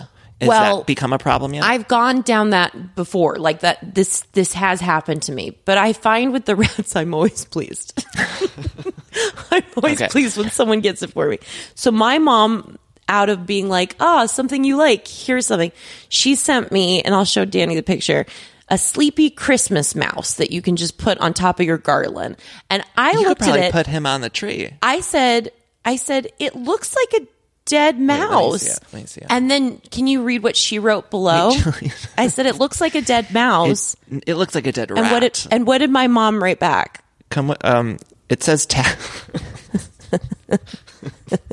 Your mom says it says taxidermy. Does that mean it was once alive? Yes, it does, Tansy. mom- It does mean that you were about to send Your me. Your mom was about to get you a rat corpse yes. as a decoration, like a rat carcass as decorative garland. Jillian, that is wild. the ghost of Christmas rat was Wait, about to visit is- me. Who is selling that? Was that on Etsy? It's on Etsy. What? Why is someone doing that? Are you able to get taxidermy on Etsy? I, it must be. Okay. It must be a thing. I mean, that can't be the only But one. who is buying taxidermy on Etsy? Well- I'm sorry. As we're talking, I have to just look. This Yeah, up. just look it up. Taxidermy Etsy. I'll go quick here. But how funny that my mom was was tricked into almost buying Wait, a dead rat. This I'm seeing one on Etsy right now. This tax. Oh my. Okay, this is fucked up. This is a thing? Wait, this is a thing. Look at this. A taxidermied rat playing the guitar. What is oh going no. on? Wait, and also it's fifty nine fifty nine. they could not commit to sixty. What is happening? There was a Wait, bunch. That was just the first on one. Tooth? That was the first one. He has a tooth exposed. oh my god, this is actually kind of chilling. There's a stripper one. Wait, have you also seen there's a there's a trend on Instagram where they've been showing people that are Hundred um, and twelve dollars for this rock star taxidermied rat. wait, I actually want the rock star. What is happening? Uh, also the prices are so funny. 112 13. What's happening? They must be people must be buying these. But who do you? I mean, it might be you in the future. But I was just going to say, who has like a Christmas village of just Listen, taxidermied rats? Danny, if you come over here next year and I have these dead one of- rats everywhere, One of those Christmas village. you have villages. to tell me I've gone too far. Yeah, they're around the Christmas village. like just this taxidermy. But I like that they're all rock stars in their second there's life. a Beetlejuice one. There's a birthday Wait, one. there's a Beetlejuice. Can I see the Beetlejuice Yeah, please one? just scroll. Look at all these. A Beetlejuice one. I didn't know this was a thing. like, what is going on? Wait, She's looking at the Beetlejuice one. We're gonna need everyone I to Google wait. this. I need it. Uh, can I screenshot this? please. Okay. So you're gonna send that to Yeah, me later I'll when I give you because I have to give you my phone number. I can't believe we don't have each other's phone numbers. This is crazy. Can I talk to you for Okay, yeah. two seconds about Real Housewives? Yes, please. Because I know. I Yes, okay. I didn't used to watch Real Housewives. A few years ago, my sister was like, "Just watch this one scene," and then I fell into it. Okay. So Beverly Hills and Salt Lake City are the only ones I watch. I used to watch New York, but I like the old cast. I like Dorinda and all of them. Yeah, me too. So I, I don't really watch the new one. But the rumors, The Rumors in the net. my husband, um, I, that and name them, name them. And I heard you doing it the other day on your podcast, and I was just going name them, like Name I, 'em. name them, Name 'em. name them. I know. so I, it's such an easy. Don't you find it so weird with Housewives? It's like the things that become a catchphrase. You I just can't know. even really predict it. the or- homeless toothless thing was one of my favorites. So, what are you thinking of this season right now? And I, where I'm do you, loving it. Where do you stand on Kyle and Morgan of it all? Do you think it's Kyle, okay. I feel like Kyle Kyle Richards, we're talking about Kyle Richards. I'm like feeling her new energy. Like I know everyone's mad that she's not drinking anymore and I'm like what's Yeah. happening? Like she feels like she's evolving yeah? and doing great. I feel great about her. Wait, who is Morgan? Morgan's now I've the just, honky tonk lesbian that she got. Did you see this last week's episode? No. You're busy. You didn't see this. I last didn't week. see Okay, didn't but see I did see Salt Lake City last night. Okay. And I will say that Monica, I think Monica's my favorite. Oh yeah, yeah. She's good. Wait, but what do you think of Monica and the mom? Oh, Monica and the mom. That's crazy. Her walking home in the Burberry uh, pajama suit. The scarf with I The think there was a tag on it. And also, Jillian, like, She how didn't she get to the home? No, I don't think she committed to it. I think I saw a tag. I mean, I might be making that up. Sometimes things come in Yeah, my yeah, brain, sure. or I don't know where I Sure. it. But I do think there was a tag on like the scarf. I think the mom is wild. Yeah. I think that the mom at Easter, I at Greek Easter, I was like, oh, maybe, maybe she's the sane one. And then that dinner where she talked to the plant, I was like, Didn't she try to eat guacamole as dessert or something? she she was like, "Are you not going to eat your guacamole?" After saying something very bold, I feel, and then she was eating her enchiladas or something, and it was like, her daughter is truly the one that's going through it because she's not even eating. Like that is the that is the proof. By oh the Oh my way, God. whoever eats first, you're not having a harder time. Oh, interesting. That's that what I makes think. sense. Yeah, that totally makes sense. I mean, think about it. Wow. If you're going to be dramatic, you're not going to eat.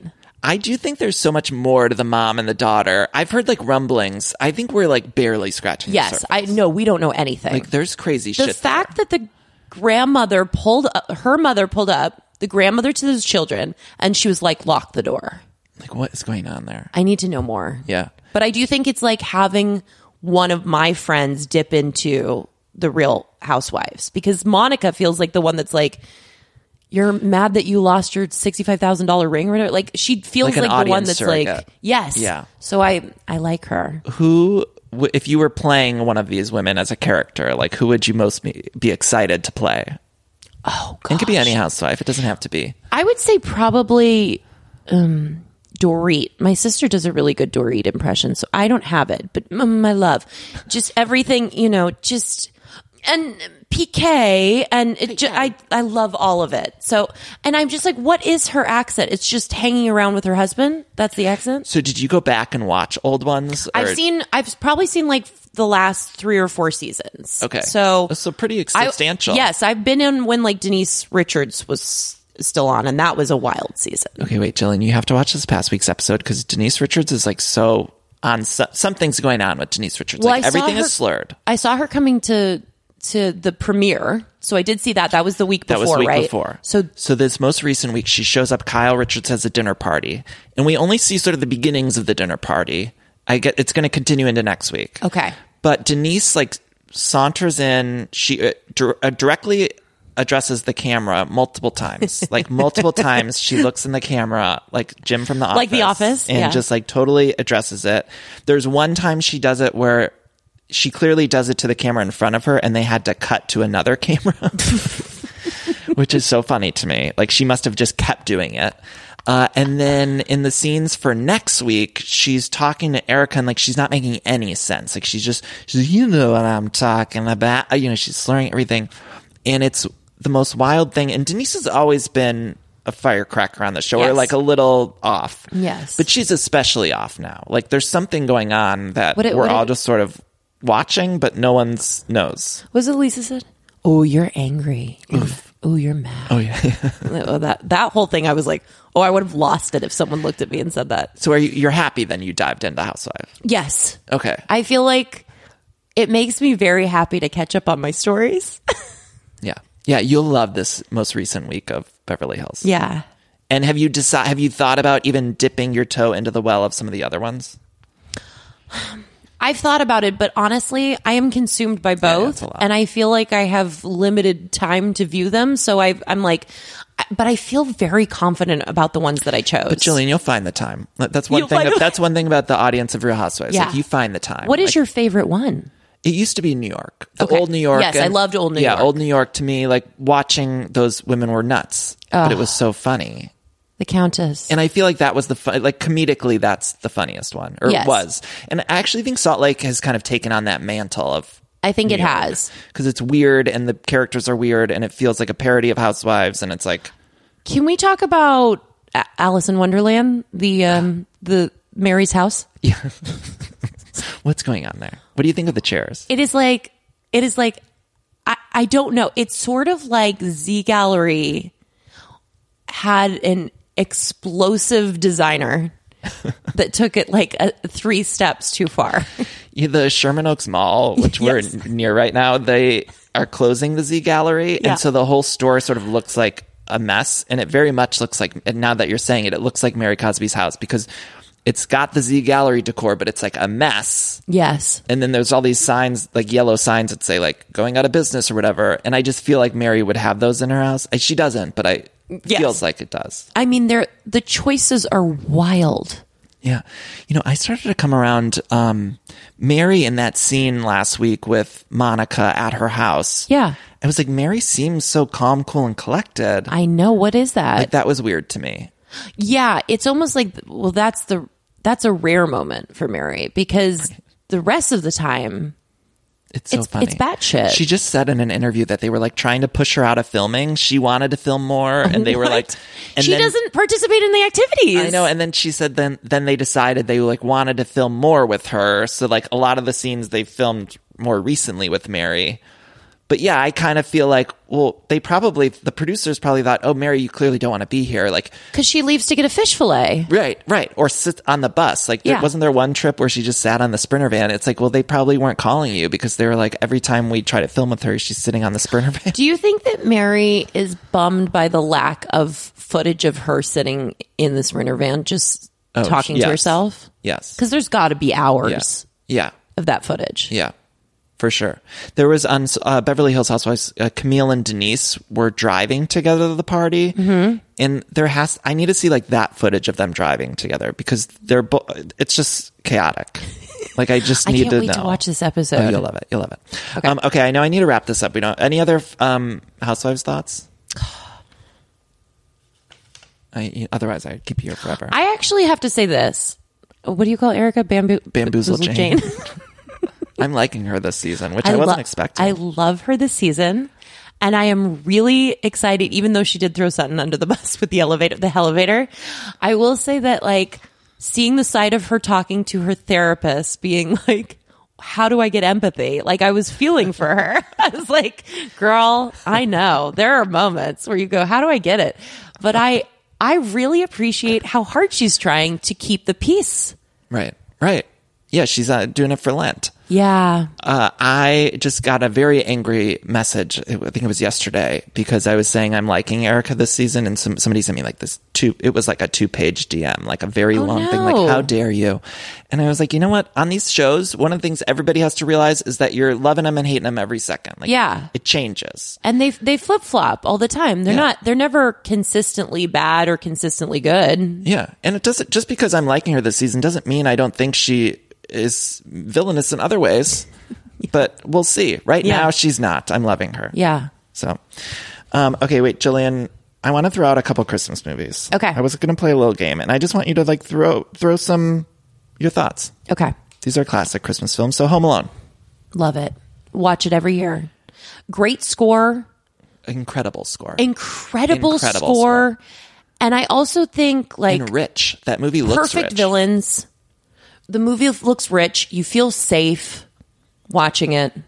You know what I have this fantasy of? Hmm. I might have to cut this, but um, in Home Alone one, John Candy, the character is hilarious, one of the funniest people ever.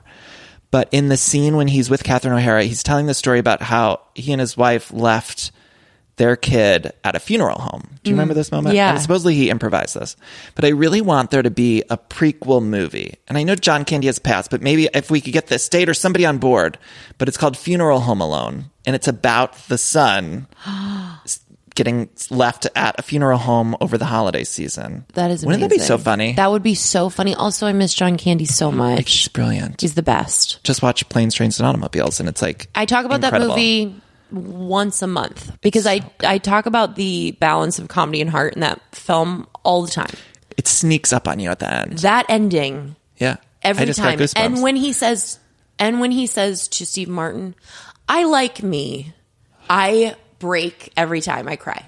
There's also at the end that like montage where Steve Martin is like realizing that Yep. John Candy's homeless, and it's. Did you know that that wasn't even supposed to be about that? They just had so much footage, and so that was just shot as like B-roll of Steve Martin on the train by himself, and it was like in between shots. They said he was like sort of just looking more serious, like looking around, kind of more serious. But they had this footage, and so I guess like the original ending wasn't playing right, or it was either I forget if it was either too overdone or not uh, emotional enough. And so they found this footage and then they had him like realizing that John Candy's Wow. character was homeless.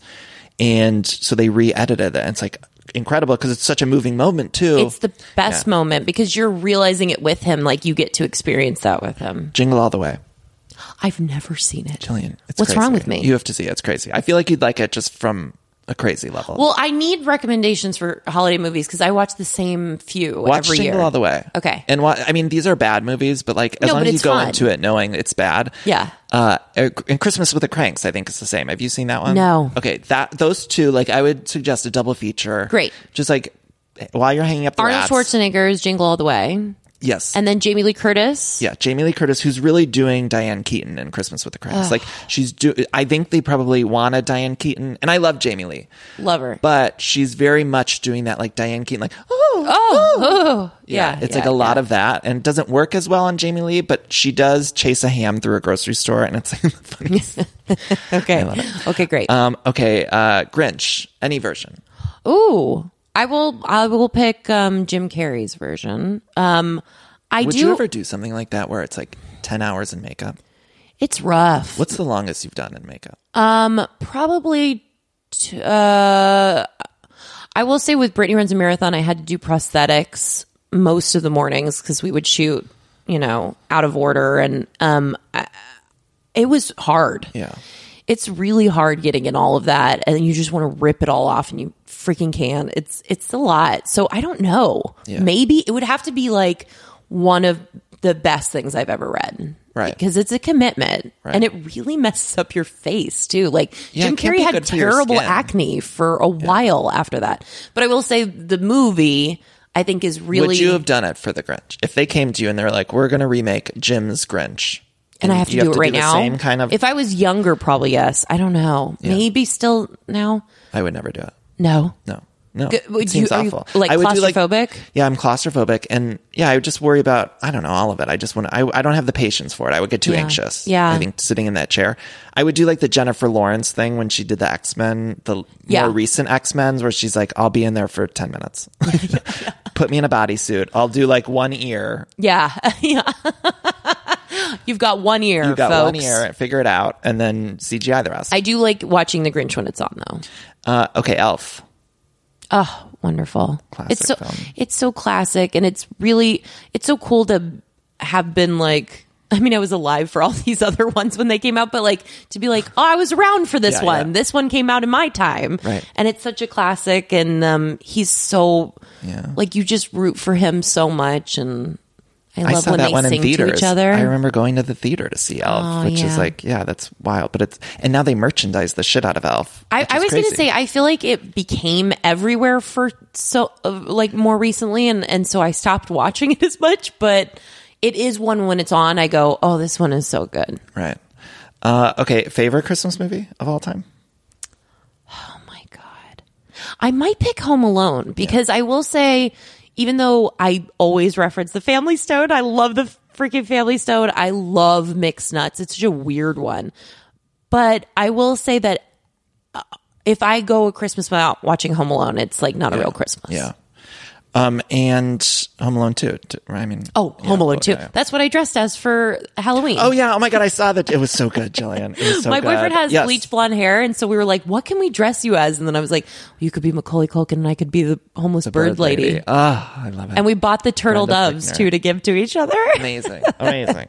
Um, okay, I'm letting you go. Last couple of questions. Splash reboot is that still happening? I know you. were like, Yes. it is still happening. Yes. with Channing Tatum still. yes, I will say that I feel like I can say that the script is getting closer, and I'm really excited about what the oh script is. And Channing will be the merman. I hope so. Yeah, I think so. Can I just come to set one day? Yeah. please, You truly can. just to like see Channing Yeah. as a merman. I don't know where we'll be filming, but you have to fly in if if we're not I will do it. I will do it. Um, okay, and then wait. Speaking of Channing, will there be more 22, 23 jumps? I feel like there I- should be more of that. I feel like I heard about a version of that and then it went away. So I have no idea. What's next for you? What do you want to do next? What are your dream? What are some dream projects? I know you have a movie called Reunion coming out. yes, soonish, reunion right? is coming out next year, um, the beginning of next year. Uh, dream is to to be directing, Yeah. and to be directing things that I'm writing as well. Like there's a couple of projects in the mix, and I'm. God, I'm keeping my fingers crossed because it would really be that that would make my whole life. Would you want to be in them that you direct? One I would not be in, and one I would be in, but I'd be like the third lead. So I feel like it's a little more doable. Oh, we have to see that. Yeah. Um, well, Jillian, thank you so much for taking the time. Jillian is in the new movie Candy Cane Lane, which you can watch now on Amazon. It's a great family. It's like a, an all ages kind of thing, Yeah, right? all Like- ages can watch it, and it's got everything for you. It's got comedy, it's got a little bit of heart, it's got it's action packed. There's a little horror in it too, like Yeah, jump there scares. is horror. Yeah. I read a review on it that was like, though this could have also just been a horror. Like we could have, tr- we could have edited this probably into a horror film. Totally. because There's there a version of the trailer that could just be horror. You know those ones that like like The Shining is like a lovely family story. It sort of reminded me of the original Jumanji. yes, Doesn't that's it? what I always reference. Okay, yeah, it felt like that. Like things coming to life and the kids are actually a little bit in danger. Yeah, like it's actiony. Yeah, and I also appreciate that Tracee Ellis got to be Tracee Ellis Ross got to be funny at moments too, because sometimes the wife role. I know the wife role's usually like not involved, and and she's honestly like the more successful of the two in the film too. I love that. Yeah. I think there's really great family moments between them, and like a real relationship between her and Eddie. So it's it's I'm. It also looks rich too, which a I lot of these. Christmas movies look cheap. But there must have been a budget. It was a very Okay. healthy budget. Yeah, yeah. You mm. could tell there's a budget. Yeah. All right, Jillian, I love you. Thank you so much. I and everyone go see Candy Cane Lane or go watch it at home with your friends while you're hanging up your rat ornaments.